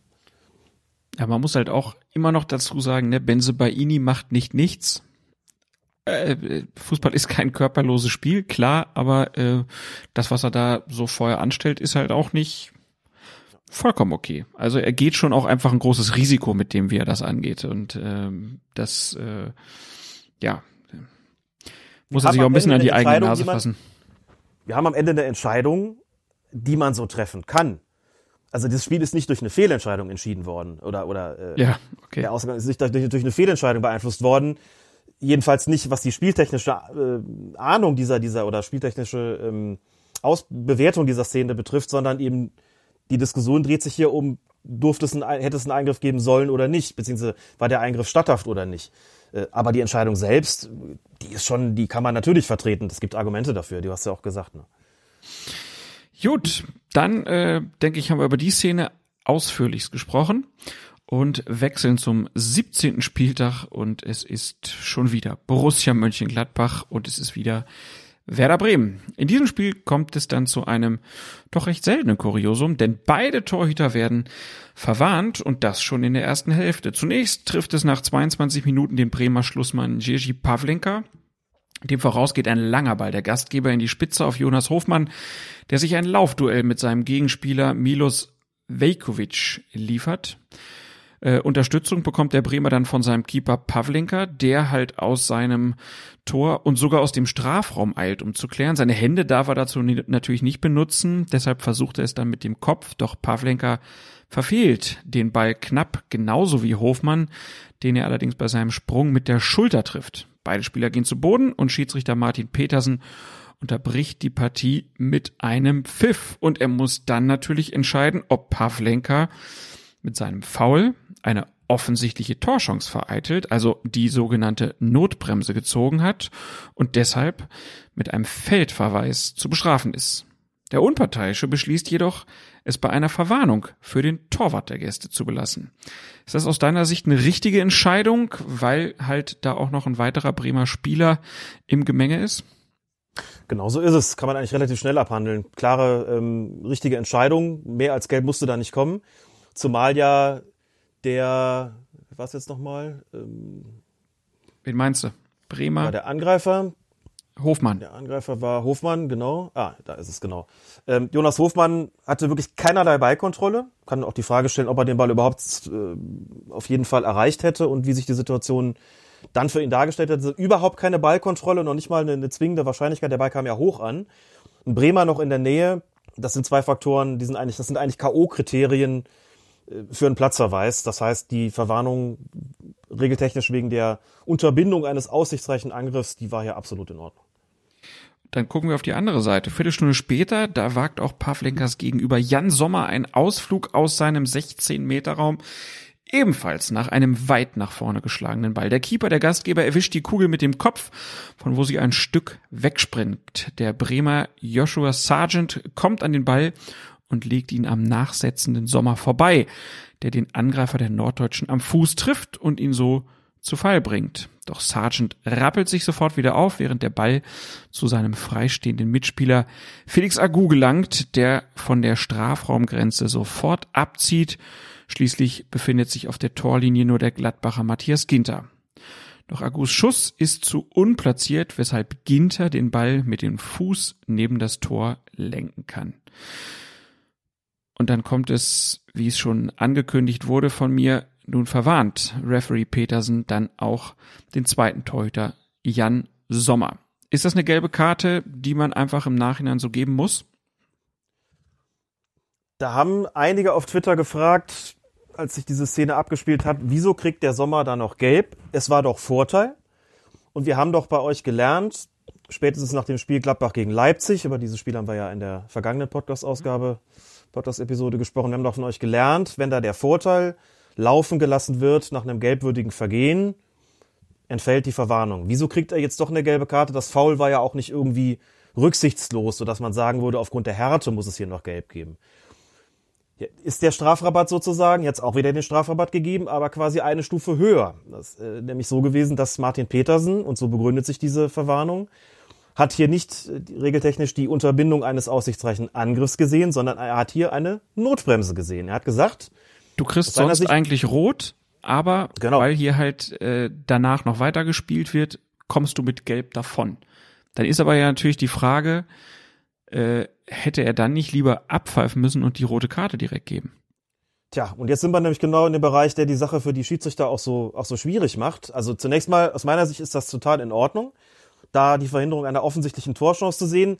Da argumentieren dann Leute, ja, Moment, also wenn Sargent, also ohne das Foul hätte Sargent den Ball behalten, das ist korrekt, hätte einigen Platz gehabt und in der Nähe des Gladbacher Tores waren noch zwei Feldspieler. Sagen die Leute ja, aber zwei Feldspieler und nicht nur einer. Und da würde ich argumentieren, die dürfen den Ball aber nicht mit den Händen berühren, anders als der Torwart. Das bringt sie in einen Nachteil. Für mich liegt da eine offensichtliche Torchance vor, vollkommen zu Recht, das äh, wie eine Notbremse zu bewerten und dann zu sagen, das würde, hätte ich jetzt gepfiffen, eigentlich eine, oder das gäbe, hätte ich jetzt gepfiffen, eine, eine rote Karte, einen Platzverweis. So. Der muss sich also dann in diesem Moment in Sekundenbruchteilen quasi oder in wenigen Sekunden überlegen, was mache ich jetzt hier? Ähm, pfeife ich, zeige dem Sommer die rote Karte und gebe einen direkten Freistoß für Werder Bremen? Oder lasse ich laufen, weil die gerade eine wirklich ziemlich gute Torchance haben und kann hinterher, egal wie es ausgeht, nur noch eine gelbe Karte geben. So, das ist nicht einfach. Und da würde ich dann doch mal dafür plädieren, genau wie bei dem Spiel Gladbach gegen Leipzig auch, einfach mal zu gucken, gibt dir die betreffende Mannschaft irgendeinen Hinweis, was sie gerne möchte? Wäre Sargent jetzt stehen geblieben, also beziehungsweise stehen geblieben ist ja, ist ja, stimmt ja nicht ganz, er ist ja gefallen, hat sich aber sofort wieder aufgerappelt. So wäre der jetzt liegen geblieben, hätte zum Schiedsrichter geguckt und die anderen Bremer hätten vielleicht auch das Spielen eingestellt und einfach jetzt mit dem Freistoßpfiff gerechnet. Ja, was machst du als Schiedsrichter? Dann pfeifst du natürlich und sagst, okay, ähm, hätte jetzt vielleicht einen Vorteil geben können, wollt ihr nicht. Ist ja vollkommen in Ordnung, sich an der Mannschaft zu orientieren. Wir sind da auch gefragt worden, ach, und das darf jetzt die Mannschaft entscheiden, ob sie da weiterspielt oder nicht. Dann habe ich zurückgefragt, ja, was denn sonst? Wenn die, wenn die auf den Vorteil gehen, weil sie sagen, komm, wir haben eine super Torchance vielleicht, wir machen jetzt einfach weiter, dann lasst ihr doch spielen. So. Und wenn sie nicht weiterspielen wollen, weil sie mit dem Pfiff rechnen und den es dann auch gibt, dann zeigst du halt rot. So. Dass das auch die Spieler in der Situation nicht überblicken, wie jetzt hier und da die Folgen wären, dass sie sich nicht sicher sein können, ob der Schiedsrichter das überhaupt als Notbremse einstuft und dann rot zeigt. Das ist sicherlich richtig, aber das gehört halt zu der Komplexität von so einer Situation eben dazu. Und deswegen würde ich sagen, okay, ähm, Martin Petersen hat sich das angeguckt, was wollen die Bremer? Die wollen weiterspielen, die gehen aufs Tor, also lasse ich laufen und zeigt nur gelb. Und wären sie stehen geblieben, hätte ich gepfiffen und rot gezeigt. Und deswegen ganz sicher kein Vorwurf an den Schiedsrichter. Der hat hier im Grunde Spielverständnis bewiesen, indem er sich daran orientiert hat, was will eigentlich die Mannschaft, die durch das Foul eigentlich benachteiligt worden wäre und hat entsprechend gehandelt. Und ich glaube, das finde ich so in Ordnung. Ich glaube auch. Also weil man hier auch einfach ja äh, sagen muss, dass wenn wenn es da jetzt einen Freistoß oder was gegeben hätte, ähm, dann wäre die Torschance nicht so groß gewesen wie das, was danach ja noch passiert ist. Die Bremer haben es halt einfach nur nicht gut genug zu Ende gespielt in dem Fall.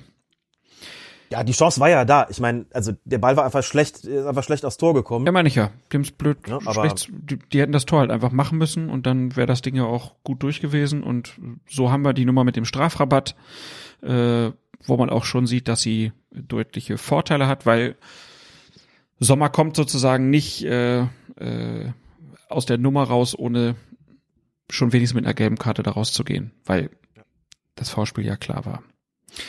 Dann der 18. Spieltag.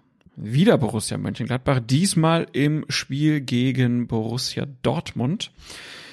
Es ist ja ähm, der Rückrundenauftakt, äh, Rückrundenauftakt und ähm, ich würde schon sagen, das war bisher so das beste Spiel der Bundesliga-Saison oder fällt dir noch ein besseres ein? Nö, ein besseres fällt mir spontan nicht ein. Das war schon ziemlich, ziemlich gut anzusehen. Das war wirklich mal auch eins, wo ich Lust drauf hatte, mal wieder zuzugucken bei zwei Mannschaften, ähm, wo ich einfach sage, jo, ist mir auch egal, wer gewinnt, äh, Hauptsache ein gutes Fußballspiel und das haben beide gezeigt. Es war ein Paukenschlag, dieses Spiel. Und äh, mit so einem Paukenschlag geht's auch wirklich los, denn gerade mal 43 Sekunden dauert es, ähm, bis der Ball zum ersten Mal im Tor einschlägt. Florian Neuhaus trifft für die Hausherren mit einem platzierten Schuss aus 12 Metern. Doch die Gäste melden Diskussionsbedarf bei Schiedsrichter Manuel Gräfe an, denn aus ihrer Sicht hat der Gladbacher Jonas Hofmann bei der vorangegangenen Balleroberung an der Strafraumgrenze den Dortmunder Jude Bellingham gefault. Gräfe deutet allerdings mit seinen Händen an Ball gespielt. Das stimmt insoweit, als Hofmann im Fußbereich, wo sich die Kugel befand, tatsächlich nichts anderes getan hat. Doch unmittelbar zuvor hatte er Bellingham mit beiden Händen recht schwungvoll in den Rücken gestoßen, wodurch dieser dann auch zu Fall gekommen war. Das moniert der BVB nun mit Nachdruck und tatsächlich kommt es, was bei Manuel Gräfe ziemlich selten ist. Es kommt zu einem On-Field Review. 40 Sekunden lang zeigt Video Assist Tobias Welz dem Schiedsrichter den Armeinsatz von Hofmann aus verschiedensten Perspektiven und in verschiedenen Geschwindigkeiten und dann beschließt Gräfe, diesen Treffer zu annullieren und auf Freistoß für Dortmund zu erkennen. Das wiederum passt dann der anderen Borussia nicht. Vor allem deren Trainer Marco Rose macht seiner Verärgerung darüber Luft. Er bezweifelt, dass es wirklich ein klarer und offensichtlicher Fehler war. Das Zweikampfverhalten von Jonas Hofmann in dieser Situation durchzuwinken ist aus seiner Sicht also vollkommen in Ordnung eigentlich. Aus Roses Sicht hätte der Videoassistent nicht eingreifen dürfen, weil der Schiedsrichter die fragliche Szene im Blick und als nicht strafbar bewertet hat. Jetzt gucken wir, bevor wir über die Regularien nochmal genau sprechen, einmal auf die Szene. Für dich ein Foul oder kein Foul? Ja, klares Foul. Klares Foul, denn dass der unten den Ball spielt, also zum einen passiert dieses Ballspielen auch erst, nachdem er ihn oben umgestoßen hat. Wenn es umgekehrt gewesen wäre, hätte man noch vielleicht über Spielraum diskutieren können. Aber was da oben passiert, ist nichts anderes als ein Stoßen. Ein klares Stoßen. Und wir sind bei Vergehen im Oberkörperbereich, ist es ja oft so, dass man sagen muss, wie ist das? Wir hatten es ja eben schon beim Halten davon, hier haben wir die Stoßbewegung, Impuls und Wirkung, das ist nicht immer so klar abzuschätzen. Manchmal ne, fallen Spieler schon bei der leisesten Berührung, wo man sagt, das ist aber doch, äh, der ist doch gar nicht gerempelt oder gestoßen worden, fällt jetzt irgendwie trotzdem um. Wenn man sich das in der Originalgeschwindigkeit anschaut und Bellingham steht da und dann kommt, äh, kommt Hofmann und, und stößt ihm die beiden Hände in den Rücken, aus welchem Grund auch immer, das spielt ja dann an der Stelle auch keine Rolle. Da muss man wirklich sagen, das ist, das ist ein klares Foul. Das muss man ahnen, das darf man nicht laufen lassen. Egal wie großzügig man ist, und Groß Manuel Gräfe ist immer ein großzügiger Schiedsrichter und deswegen hat er auch an der Stelle dann gesagt, okay, komm, ich gucke mir das jetzt ausgiebig an, um mich davon zu überzeugen, dass mein, mein, also dass es wirklich auch, äh, dass ich wirklich auch dahinter stehen kann, was ich da gerade entscheide. Also ähm, kann man sich relativ sicher sein, das hat er nicht wahrgenommen, äh, jedenfalls nicht, nicht hinreichend wahrgenommen und deshalb ähm, auf jeden Fall ein, Foul, das zu ahnen ist. ist Ich fand's ganz spannend. ähm, Das, das Spiel geht ja so los und die, die Gladbacher haben ja wirklich Vollgas gegeben. Also so richtig draufgegangen, wo man so dachte, ah super, die, die haben richtig Bock und die Dortmunder waren auch so ein bisschen äh, überrumpelt und dann siehst du diese Szene und es fällt direkt das Tor und man denkt so, ja, super, ne, haben sie sich so richtig verdient äh, und ähm, Spieler sagen ja hinterher immer so viel, äh, so, so gern, ähm, wir haben uns auch richtig was vorgenommen und da hat man es mal umgesetzt gesehen, was sie sich vorgenommen hatten. Äh, und deswegen war ich erst so, dass ich gedacht habe, ja, gehört doch zum Spiel dazu. In der Originalgeschwindigkeit. Und dann habe ich die, dann, dann guckt man sich ja die, äh, die Wiederholung an und äh, dann sieht man schon, na gut, das Einsteigen ist schon, ähm, das ist nicht reiner Körperkontakt, sondern er hat halt Pech, dass Jude Bellingham jetzt auch nicht der große Brecher ist, Stimmt. sondern halt ein 17-jähriges äh, oder 18-jähriges Fußballtalent, was halt einfach einknickt.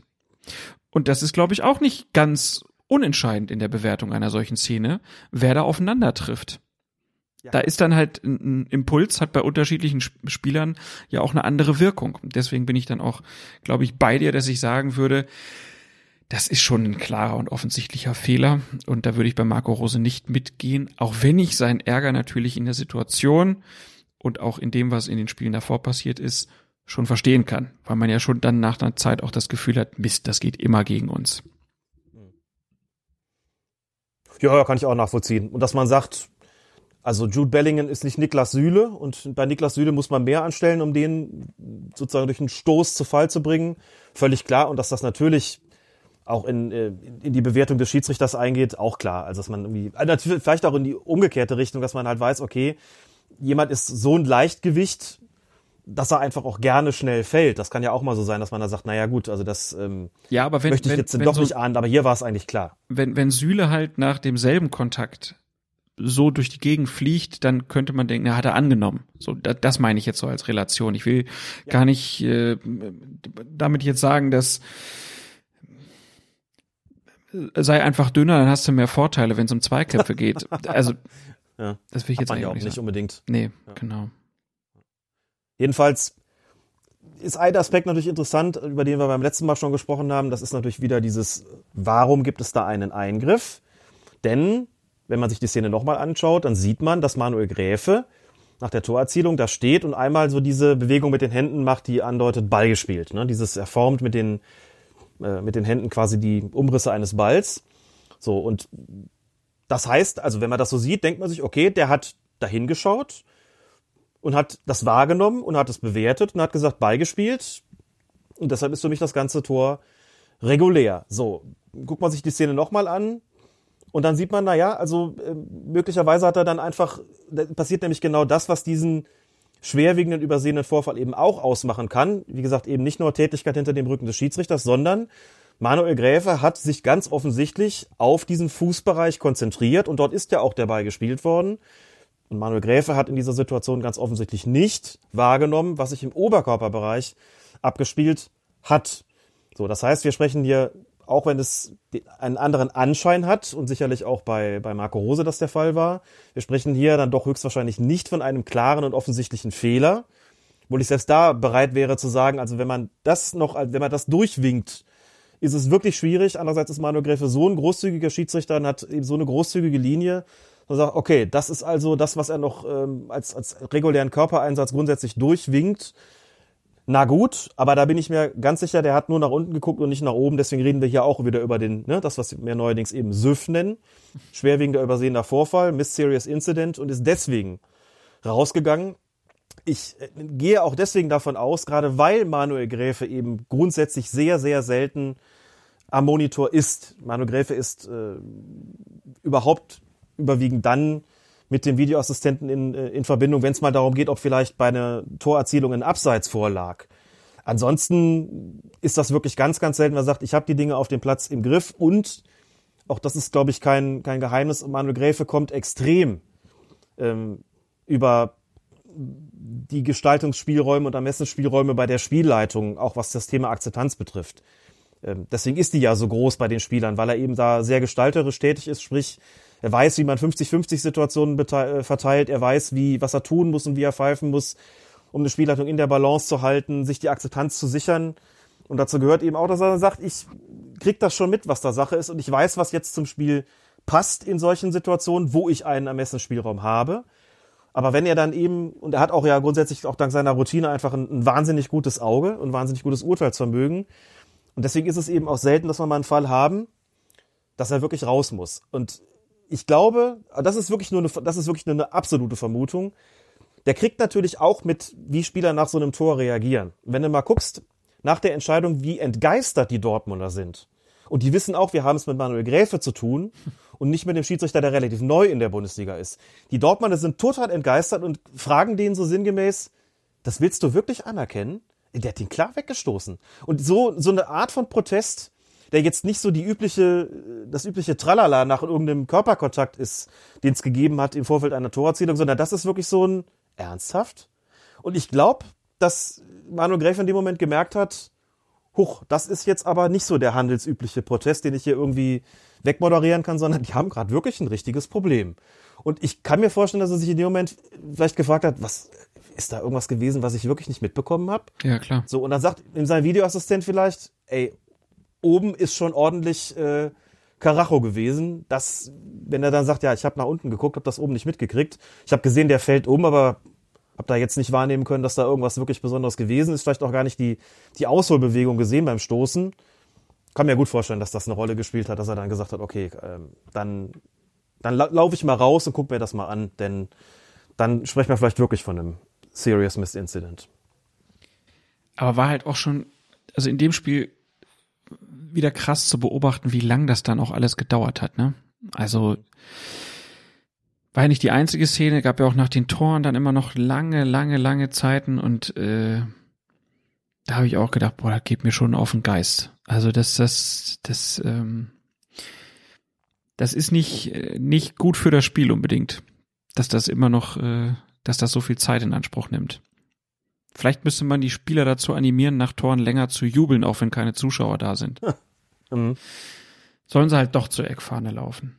Ja, also äh, in dem Spiel fand ich es richtig krass. Da habe ich schon überlegt, ob ich mal einen Zusammenschnitt mache von äh, Spielern und Schiedsrichtern, die auf dem Platz stehen äh, und auf die Entscheidung warten. das ist, die stehen dann ja so in ihrer Hälfte und alle wieder auf ihrer Position und warten und warten und warten. Und äh, ja, das, die Diskussion, die, die bleibt einfach, ne? Auch das Mhm. weiterhin dieses, dass man, ich glaube, das ist zu Hause auf dem Sofa noch viel schlimmer, äh, dass dass nicht dieser emotionale Jubel einfach äh, da ist. Weil man direkt im Hinterkopf hat, Mist. War da nicht was? Ich muss noch mal gucken. Wo ist der, wo steht der Assistent, was macht der Schiedsrichter? Ah ja, und jetzt äh, VAR auch noch. Also das, ähm, es bleibt in der Abwägung einfach äh, drin, ob der VAR natürlich aus Schiedsrichtersicht ist er nachvollziehbar, dass es ihn gibt, auch wenn er nicht immer alles richtig macht, aber äh, es gibt sehr, sehr viele Vor Vorteile, die wir auch schon besprochen haben. Ne? Die stehen nicht mehr so im, im, in der Schusslinie, die ganz groben Schnitzer werden rausgeholt. Ja, aber das Spiel wird halt schon in seiner Geschwindigkeit und in seiner Emotion stark verändert. Und das habe ich in dem Spiel nochmal deutlich äh, gemerkt. Zweifellos. Und aber mal abgesehen von dieser von dieser Szene war auch da Manuel Gräfe genau der richtige Schiedsrichter bei genau dem richtigen Spiel. Ne? Also es ist nicht so, also Schiedsrichter äh, gestaltet das Spiel, also nee, das ist jetzt blöd formuliert. Ähm, dass, dass das Spiel so toll gewesen ist, das ist jetzt nicht was, was er sozusagen bewirkt hat. Aber er war auch für, für diese Partie und für diese Art Fußball, die da gespielt worden ist, ist Manuel Gräfe genau der richtige Schiedsrichter gewesen. Ja. Und dass dann nach einer Minute, dass er da schon raus muss, was äh, wahrscheinlich auch wirklich einzigartig bleiben wird in seiner Karriere. ähm, da ist ja auch nichts, letztlich ähm, muss man auch gar nicht mehr großartig drüber, drüber reden, denn ähm, Gladbach hat das Spiel gewonnen und hatte dann gar keine Veranlassung mehr, da noch großartig drüber zu sprechen. Aber davon einfach mal abgesehen, äh, die ganze Großzügigkeit, die natürlich auch exakt super zu diesem Spiel gepasst hat, das, äh, das war schon toll und da hat man auch einfach gemerkt, so was, wo Manuel Gräfes große Stärken einfach liegen und warum er eben, wie gesagt, für solche Spiele genau der richtige Referee ist. Keine Frage. Also das ist auf jeden Fall ein Spiel für ihn gewesen. Äh, und äh, du sagst natürlich, es könnte sein, dass das einzige Mal so ist, weil der ja, das sei an dieser Stelle nochmal gesagt, zum Ende der Saison aufhören muss, weil er danach die berühmte Altersgrenze überschreitet. Das war's zu dem Spiel, Alex.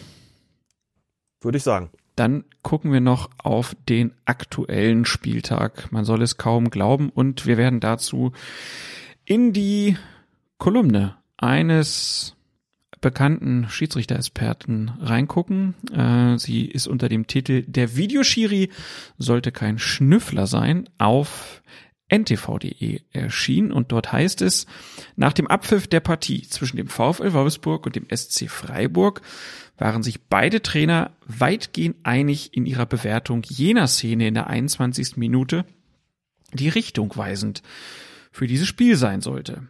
Das 1 zu 0 für Wolfsburg ist ein klares Foulspiel, fand der Freiburger Übungsleiter Christian Streich und sein Wolfsburger Kollege mochte nicht widersprechen. Vor dem ersten Tor hätte man faul geben können oder sogar müssen, sagte Oliver Glasner. Doch der Treffer von John Anthony Brooks zählte, denn Schiedsrichter Tobias Reichel hatte kein Vergehen wahrgenommen und der Videoassistent kein On-Field Review empfohlen. Dem Tor vorausgegangen war ein Eckstoß für die Hausherren, bei dem der Ball hoch vor das Tor der Gäste geschlagen wurde. Es kam zu einem unübersichtlichen Gewühl im Zentrum auf Höhe der Torraumlinie und plötzlich ging der Freiburger Kevin Schlotterbeck zu Boden. Der Ball gelangte über den Wolfsburger Maxence Lacroix zu dessen Mitspieler Brooks, der die Kugel aus kurzer Distanz im Gehäuse der Breisgauer versenkte. Schlotterbeck blieb liegen und hielt sich mit schmerzverzerrtem Gesicht den linken Fuß. Seine Mitspieler fragten deshalb beim Unparteiischen nach, ob nicht ein Foul vorlag. Doch der Führungstreffer für die Niedersachsen behielt seine Gültigkeit. Ja, und dann gab es hinterher die berühmte virtuelle Lupe, die hat nämlich deutlich gezeigt, ähm, in der fünften Zeitlupe, ähm, dass der Wolfsburger Kevin Babu, während er sich zum herannahenden Ball orientiert hatte, versehentlich mit dem Fuß auf Schlotterbecks Ferse getreten war. Tja, Alex, du schreibst selber in deiner Kolumne, man kann ausmachen, dass ein Babu da tritt, äh, sagst aber dann, der Videoschiri sollte kein Schnüffler sein. Wie passt das denn zusammen? Als ich die Live-Übertragung gesehen habe, habe ich erstmal nach der Torerzählung gedacht, warum, also mich wahrscheinlich wie alle gefragt, warum liegt der Schlotterbeck da? Was ist da passiert? Das steht natürlich dann auch im Mittelpunkt des Interesses. Ne, die Wolfsburger äh, jubeln und man denkt sich irgendwie, okay, da muss halt irgendwas passiert sein. So, dann kommt die erste, die zweite, die dritte, die vierte Zeitlupe und mir ist es schon schwer gefallen, in diesem Gewühl überhaupt auszumachen, wer, wo der Schlotterbeck ist, der da äh, dann irgendwie offensichtlich ja so malträtiert worden ist, dass er umfallen musste. Kommentator, ich glaube es war Oliver Seidler, das gleiche. Der hat es auch bei den ersten vier Zeitlupen nicht erkannt und bei dem fünften, sein A, da hat es einen Kontakt im Fußbereich gegeben, hat aber gar keine große Sache erstmal draus gemacht, sondern gesagt, okay, das Tor zählt jetzt, ähm, Schiedsrichter wird auch nicht rausgerufen, gut. So, eine wirkliche Geschichte ist daraus geworden dann in der Halbzeitpause, als eben, wie du schon gesagt hast, Sky die Lupe draufgelegt hat und gesagt hat, hier sehen wir einen klaren Kontakt. Und da kommt jetzt ein bisschen wieder das, was wir vorhin schon äh, bei dem Spiel Hoffenheim gegen, ähm, gegen, gegen Freiburg hatten.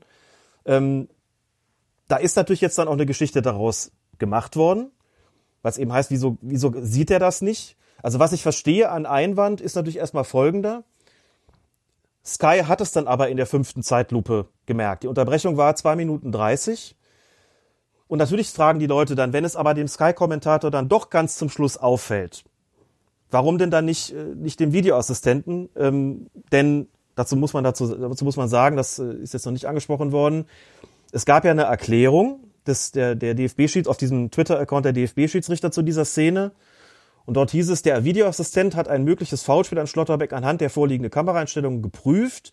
Diese brachten keinen eindeutigen bildlichen Beleg für ein regelwidriges Foulspiel an dem SC Freiburg-Spieler.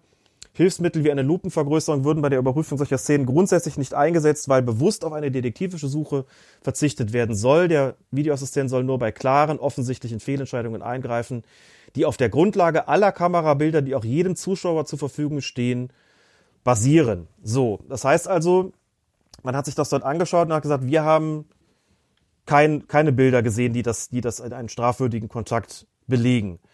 Ähm, das kann man natürlich, wenn man die, die entscheidende Zeitlupe bei Sky kennt, anders sehen und sagen, doch, da hat es aber einen gegeben. Fragt man sich vielleicht, ist das jetzt die fünfte Zeitlupe gewesen, die dann auch im Kölner Keller die fünfte Zeitlupe war, was vielleicht bedeutet hat, dass der Videoassistent sie gar nicht vorgelegt bekommen hat. Das ist denkbar. Wie gesagt, wie vorhin schon gesagt, das ist selten, aber es ist denkbar, dass er die gar nicht vorgelegt bekommen hat. Dann würde ich das auch verstehen. Auf der anderen Seite sagen die Leute natürlich auch da, tja, aber jetzt hat Sky das doch gezeigt, wenn auch eben erst sehr spät begriffen, aber Videoassistent nicht. Was, was machen wir jetzt damit?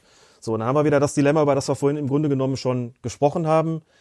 Ähm, und deswegen kann ich auch hier irgendwo nachvollziehen, dass man sagt, so richtig klar und offensichtlich ist das für uns irgendwie nicht gewesen. Ich kann aber auch verstehen, vielleicht sogar noch einen Tick besser verstehen, wenn Leute sagen, wenn das Fernsehen das aber zum Schluss so auflösen kann, selbst wenn sie eine große Geschichte daraus gemacht haben sollten, muss man da nicht auch den Videoassistenten kritisieren, weil dem es eben nicht aufgefallen ist. Obwohl er doch die Zeit eben auch gehabt hat. Und das ist natürlich dann, auch wenn es selten ist, so ein Punkt, wo man sagen muss, ja, wahrscheinlich ist das dann so, ein, so eine berechtigte Kritik, äh, von der man, ja, von der man eben sagen muss, das hätte an der Stelle vielleicht anders laufen müssen. Ja. Kann, aber hast du eine Erklärung, warum er das nicht gesehen hat, obwohl der dann wirklich am Boden lag?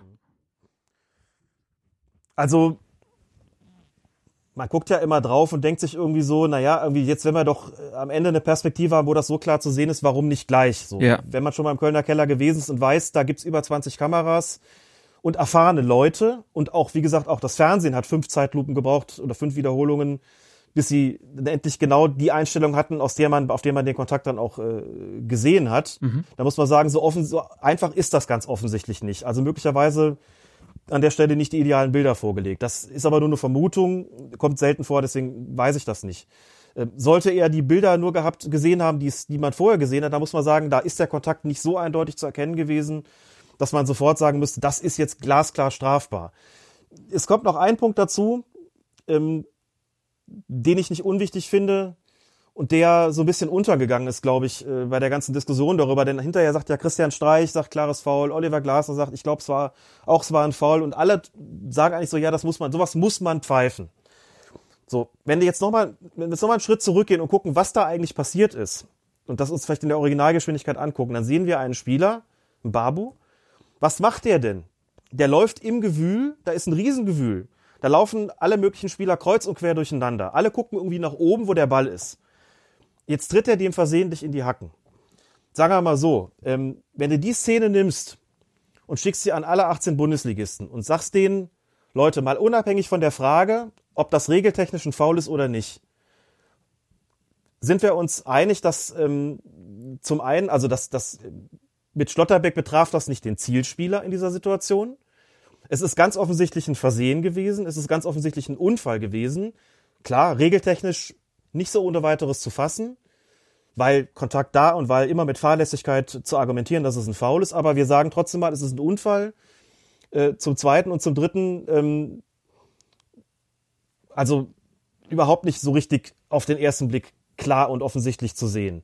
Wenn du 18 Bundesligisten anschreibst und die fragst, wollt ihr, dass wir in so einer Situation oder wollt ihr, dass in so einer Situation die Videoassistenten sich einschalten, wenn der Schiedsrichter nicht reagiert? Oder sagt ihr, das ist so unglücklich, das ist noch nicht mal Zielspieler, Ball ist nicht in der Nähe und nichts von alledem? Oder sagt ihr, das ist dann eine Situation, wo wir sagen, wenn es der Schiedsrichter nicht sieht und nicht ahndet, haltet euch raus, weil es einfach ähm, eine Aktion ist, die nach einer Ecke schon mal passieren kann. Da wird schon mal gedrückt und gestoßen und unten passiert irgendwas, wo du sagst, okay, das hat jetzt auch keiner der Beteiligten gewollt. Muss umgekehrt natürlich dann auch so sein, wenn man sagt, wenn das jetzt gegen den Stürmer passiert, darfst du natürlich dann auch nicht auf Elfmeter entscheiden im Nachhinein. Ne? Und ich bin mir, also meine Vermutung wäre, wenn du 18 Bundesligisten anschreibst und dir diese Frage stellst, ich glaube, du kriegst eine relativ klare Mehrheit zurück, die dir sagt, haltet euch da raus. Das sind Aktionen, die passieren bei Eckstößen. Ähm, der guckt zum Ball, der guckt gar nicht unten, wo er mit seinen Füßen ist. Das ist totaler Zufall, das ist unglücklich, das ist ein Unfall. Da kann der gar nichts für in solchen Situationen kommen. Reden wir nicht über einen Foul. ähm, bleibt weg davon. Selbst wenn das regeltechnisch vielleicht nochmal noch mal anders aussieht. Das würde ich echt annehmen. Und das äh, will gar nicht mal ausschließen, dass ein Videoassistent an so einer Stelle auch sagt, boah, da kann ja eigentlich gar nichts dafür. Müssen wir da jetzt dran gehen? Ist das wirklich klar und offensichtlich falsch und sich vielleicht auch zweieinhalb Minuten damit, damit abplagt, irgendwie erstens passende Bilder zu finden und zweitens die regelphilosophische Frage sich zu stellen, ist das jetzt überhaupt eine Situation, wo man irgendwie ran muss? Um dann die Lupe gezeigt zu kriegen vom Fernsehen und hinterher zwei Trainer, von denen vor allen Dingen der eine, der Betroffene natürlich sagt, kann ich nicht verstehen, warum sie ihn nicht rausschicken. Für mich ist das ein klares Foul. So. Und dann stehst du da und denkst, bedröppelt und sagst, ja, hätten wir vielleicht doch besser oder vielleicht haben wir die passenden Bilder nicht gehabt oder whatever. Ne? Ja, ist natürlich, das ist der Zwiespalt dann halt, ne? Ich habe eben gerade gesagt, bei Gladbach äh, gegen äh, Dortmund, ich will nicht, dass das so Ewigkeiten dauert. Mhm. In der Situation, das hätte wohl gedauert, bis sie das so rausgefunden hätten. Äh, und sie haben sich's angeguckt und dann jetzt halt äh, die Entscheidung getroffen und ja, wäre natürlich wirklich super, wenn man da jetzt mal wirklich einfach mal den Rundbrief an die Bundesliga schickt und dann soll jeder sich das mal angucken und dann regelphilosophisch sagen, wie es aussieht. Und dann sollte der DFB das bitte transparent veröffentlichen, ähm, damit man dann mal sieht, was schreiben die denn da? Ne? Hoffentlich sprechen sie sich vorher nicht ab und dann haben wir da vielleicht äh, fünf verschiedene Meinungen. Das wäre ja echt. Also ich muss dazu sagen, ich, ich käme nicht drauf, wenn sowas nicht, also was ist überhaupt nicht abwegig auch. Sowas hat es auch schon in der Vergangenheit gegeben. Ich müsste jetzt nachschauen, wann es das letzte Mal war, aber es hat schon auch den, ähm, ich glaube genau beim Handspiel war es, äh, meine ich, äh, noch nach der alten Regelung. Da sind auch Szenen an die Bundesligisten verschickt worden, die sind gebeten worden, wollt ihr, dass das als strafbares Handspiel geahndet wird, ja oder nein? Mhm. Und da gab es einen Rücklauf, da weil die einfach mal ein Meinungsbild einholen wollten. Äh, was, was wünscht ihr euch denn von uns, wie, wie die Handspielregelung ausgelegt werden soll? Ne, es ist zwar kein, ist, ist nicht wünscht dir was auf der einen Seite, aber auf der anderen Seite, es geht ja auch um Akzeptanz. Es geht um eine gemeinsame Linie. Es geht um, um gegenseitiges Verständnis und deswegen ist es ja vollkommen richtig, in, in solchen Graubereichsfällen auch mal zu fragen, wo hättet ihr denn gerne, dass wir die Grenze ziehen? Worauf können wir uns vielleicht einigen oder weitgehend einigen? 100 Prozent wird man nirgendwo haben. Das ist da auch schon geschehen und das könnte ich mir durchaus vorstellen, dass man eben in solchen Situationen, gerade wenn es um das Thema Unfälle geht, vielleicht auch mal sich da ins Benehmen setzt mit den Vereinen und mal nachfragt, wie hättet ihr es gerne? Und dann daraus seine Konsequenzen zieht. Und wenn das irgendwie die Mehrheit äh, genauso sieht wie Christian Streich nach dem Spiel, dann ist ja okay, dann sagt man, gut, dann gehen wir da ran. Aber dann müsst ihr euch darauf einstellen, dass es nach den nach Eckstößen künftig den ein oder anderen Eingriff mehr gibt. Ähm, denn das ist jetzt auch keine ganz so seltene Geschichte, dass da mal einer liegt und ja, also dann legen wir, dann hängen wir die Eingriffsschwelle dann doch oder setzen wir die Eingriffsschwelle, jetzt habe ich wirklich alle, alle Verben fast durch, ähm, dann doch erheblich niedriger, als das bis jetzt der Fall gewesen ist. Das muss, die Konsequenz muss dann auch klar sein. Ja. Wir werden es weiter beobachten.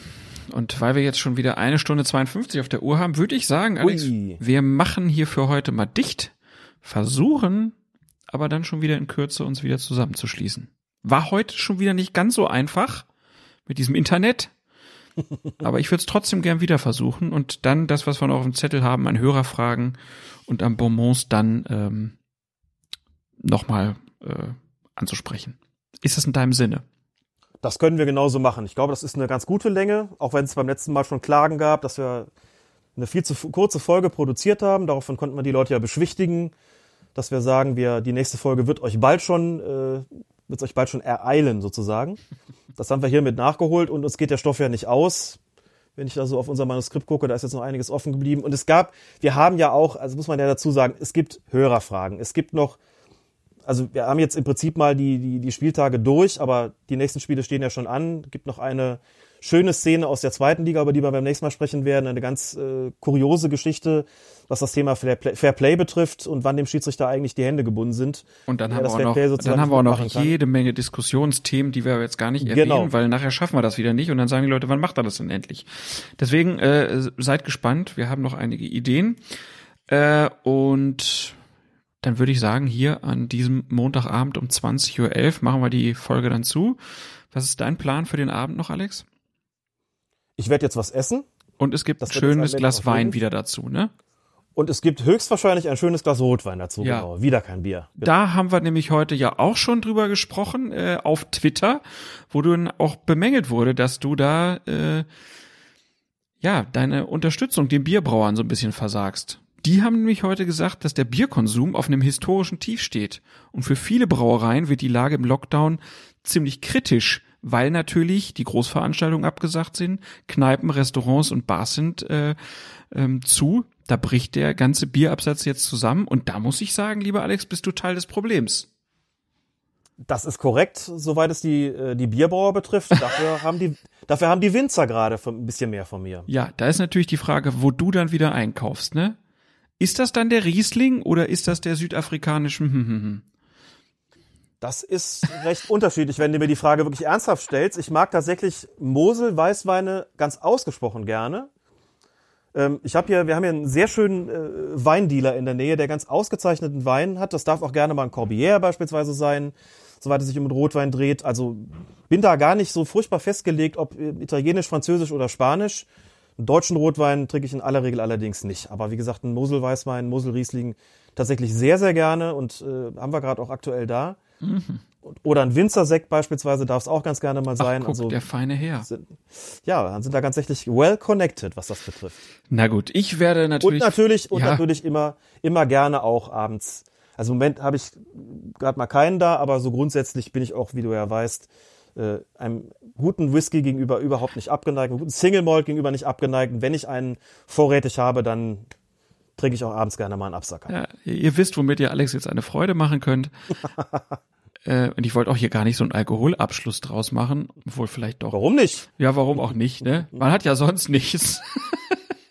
Er ist ein Sanitäter in der Not, ein Fallschirm und ein Rettungsboot. So ist es. Und äh, ich äh, rufe jetzt natürlich in dieser schwierigen Situation für Brauer dazu auf, dass man insbesondere die kleinen Brauereien in dieser Phase jetzt einfach auch mal unterstützen soll. Einfach mal ein Fassbier in den Keller stellen. Irgendwann wird die große Impfparty kommen und dann hat man was vorrätig.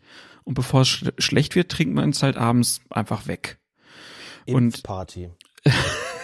Ja, wenn der Impfling nach Hause kommt und es gibt das große Fest. Impfling. Ich stelle mir das so vor.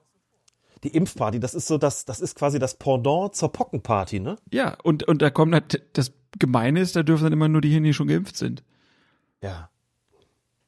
Naja, muss man halt Lehrer werden, wird man hoffentlich früh geimpft. Bisschen Hoffnung muss ja bleiben. Schauen wir mal, wann das soweit ist. Also auf jeden Fall, ne, kleinere Brauereien kann man ja mal unterstützen und deswegen trinke ich jetzt hier ah, ein wunderschönes,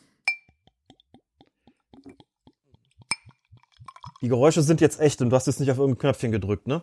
die sind echt, die- also wenn ich schon Bier trinken kann äh, abends, äh, gleich gibt's noch Fußball. Äh, 96 gegen Osnabrück, das muss ich mir ja schön, stimmt. muss ich mir ja schön trinken. und, und deswegen äh, trinke ich jetzt ein schönes Eifeler Landbier. Dann sage ich mal Prost. Ja, danke. Ja. Oh, das mundet. Das perlt. Ja, Eifeler Landbier, die besondere Bierspezialität aus der Eifel, aus der Gemünder Brauerei. Eine absolute Bierspezialität hier aus der Gegend.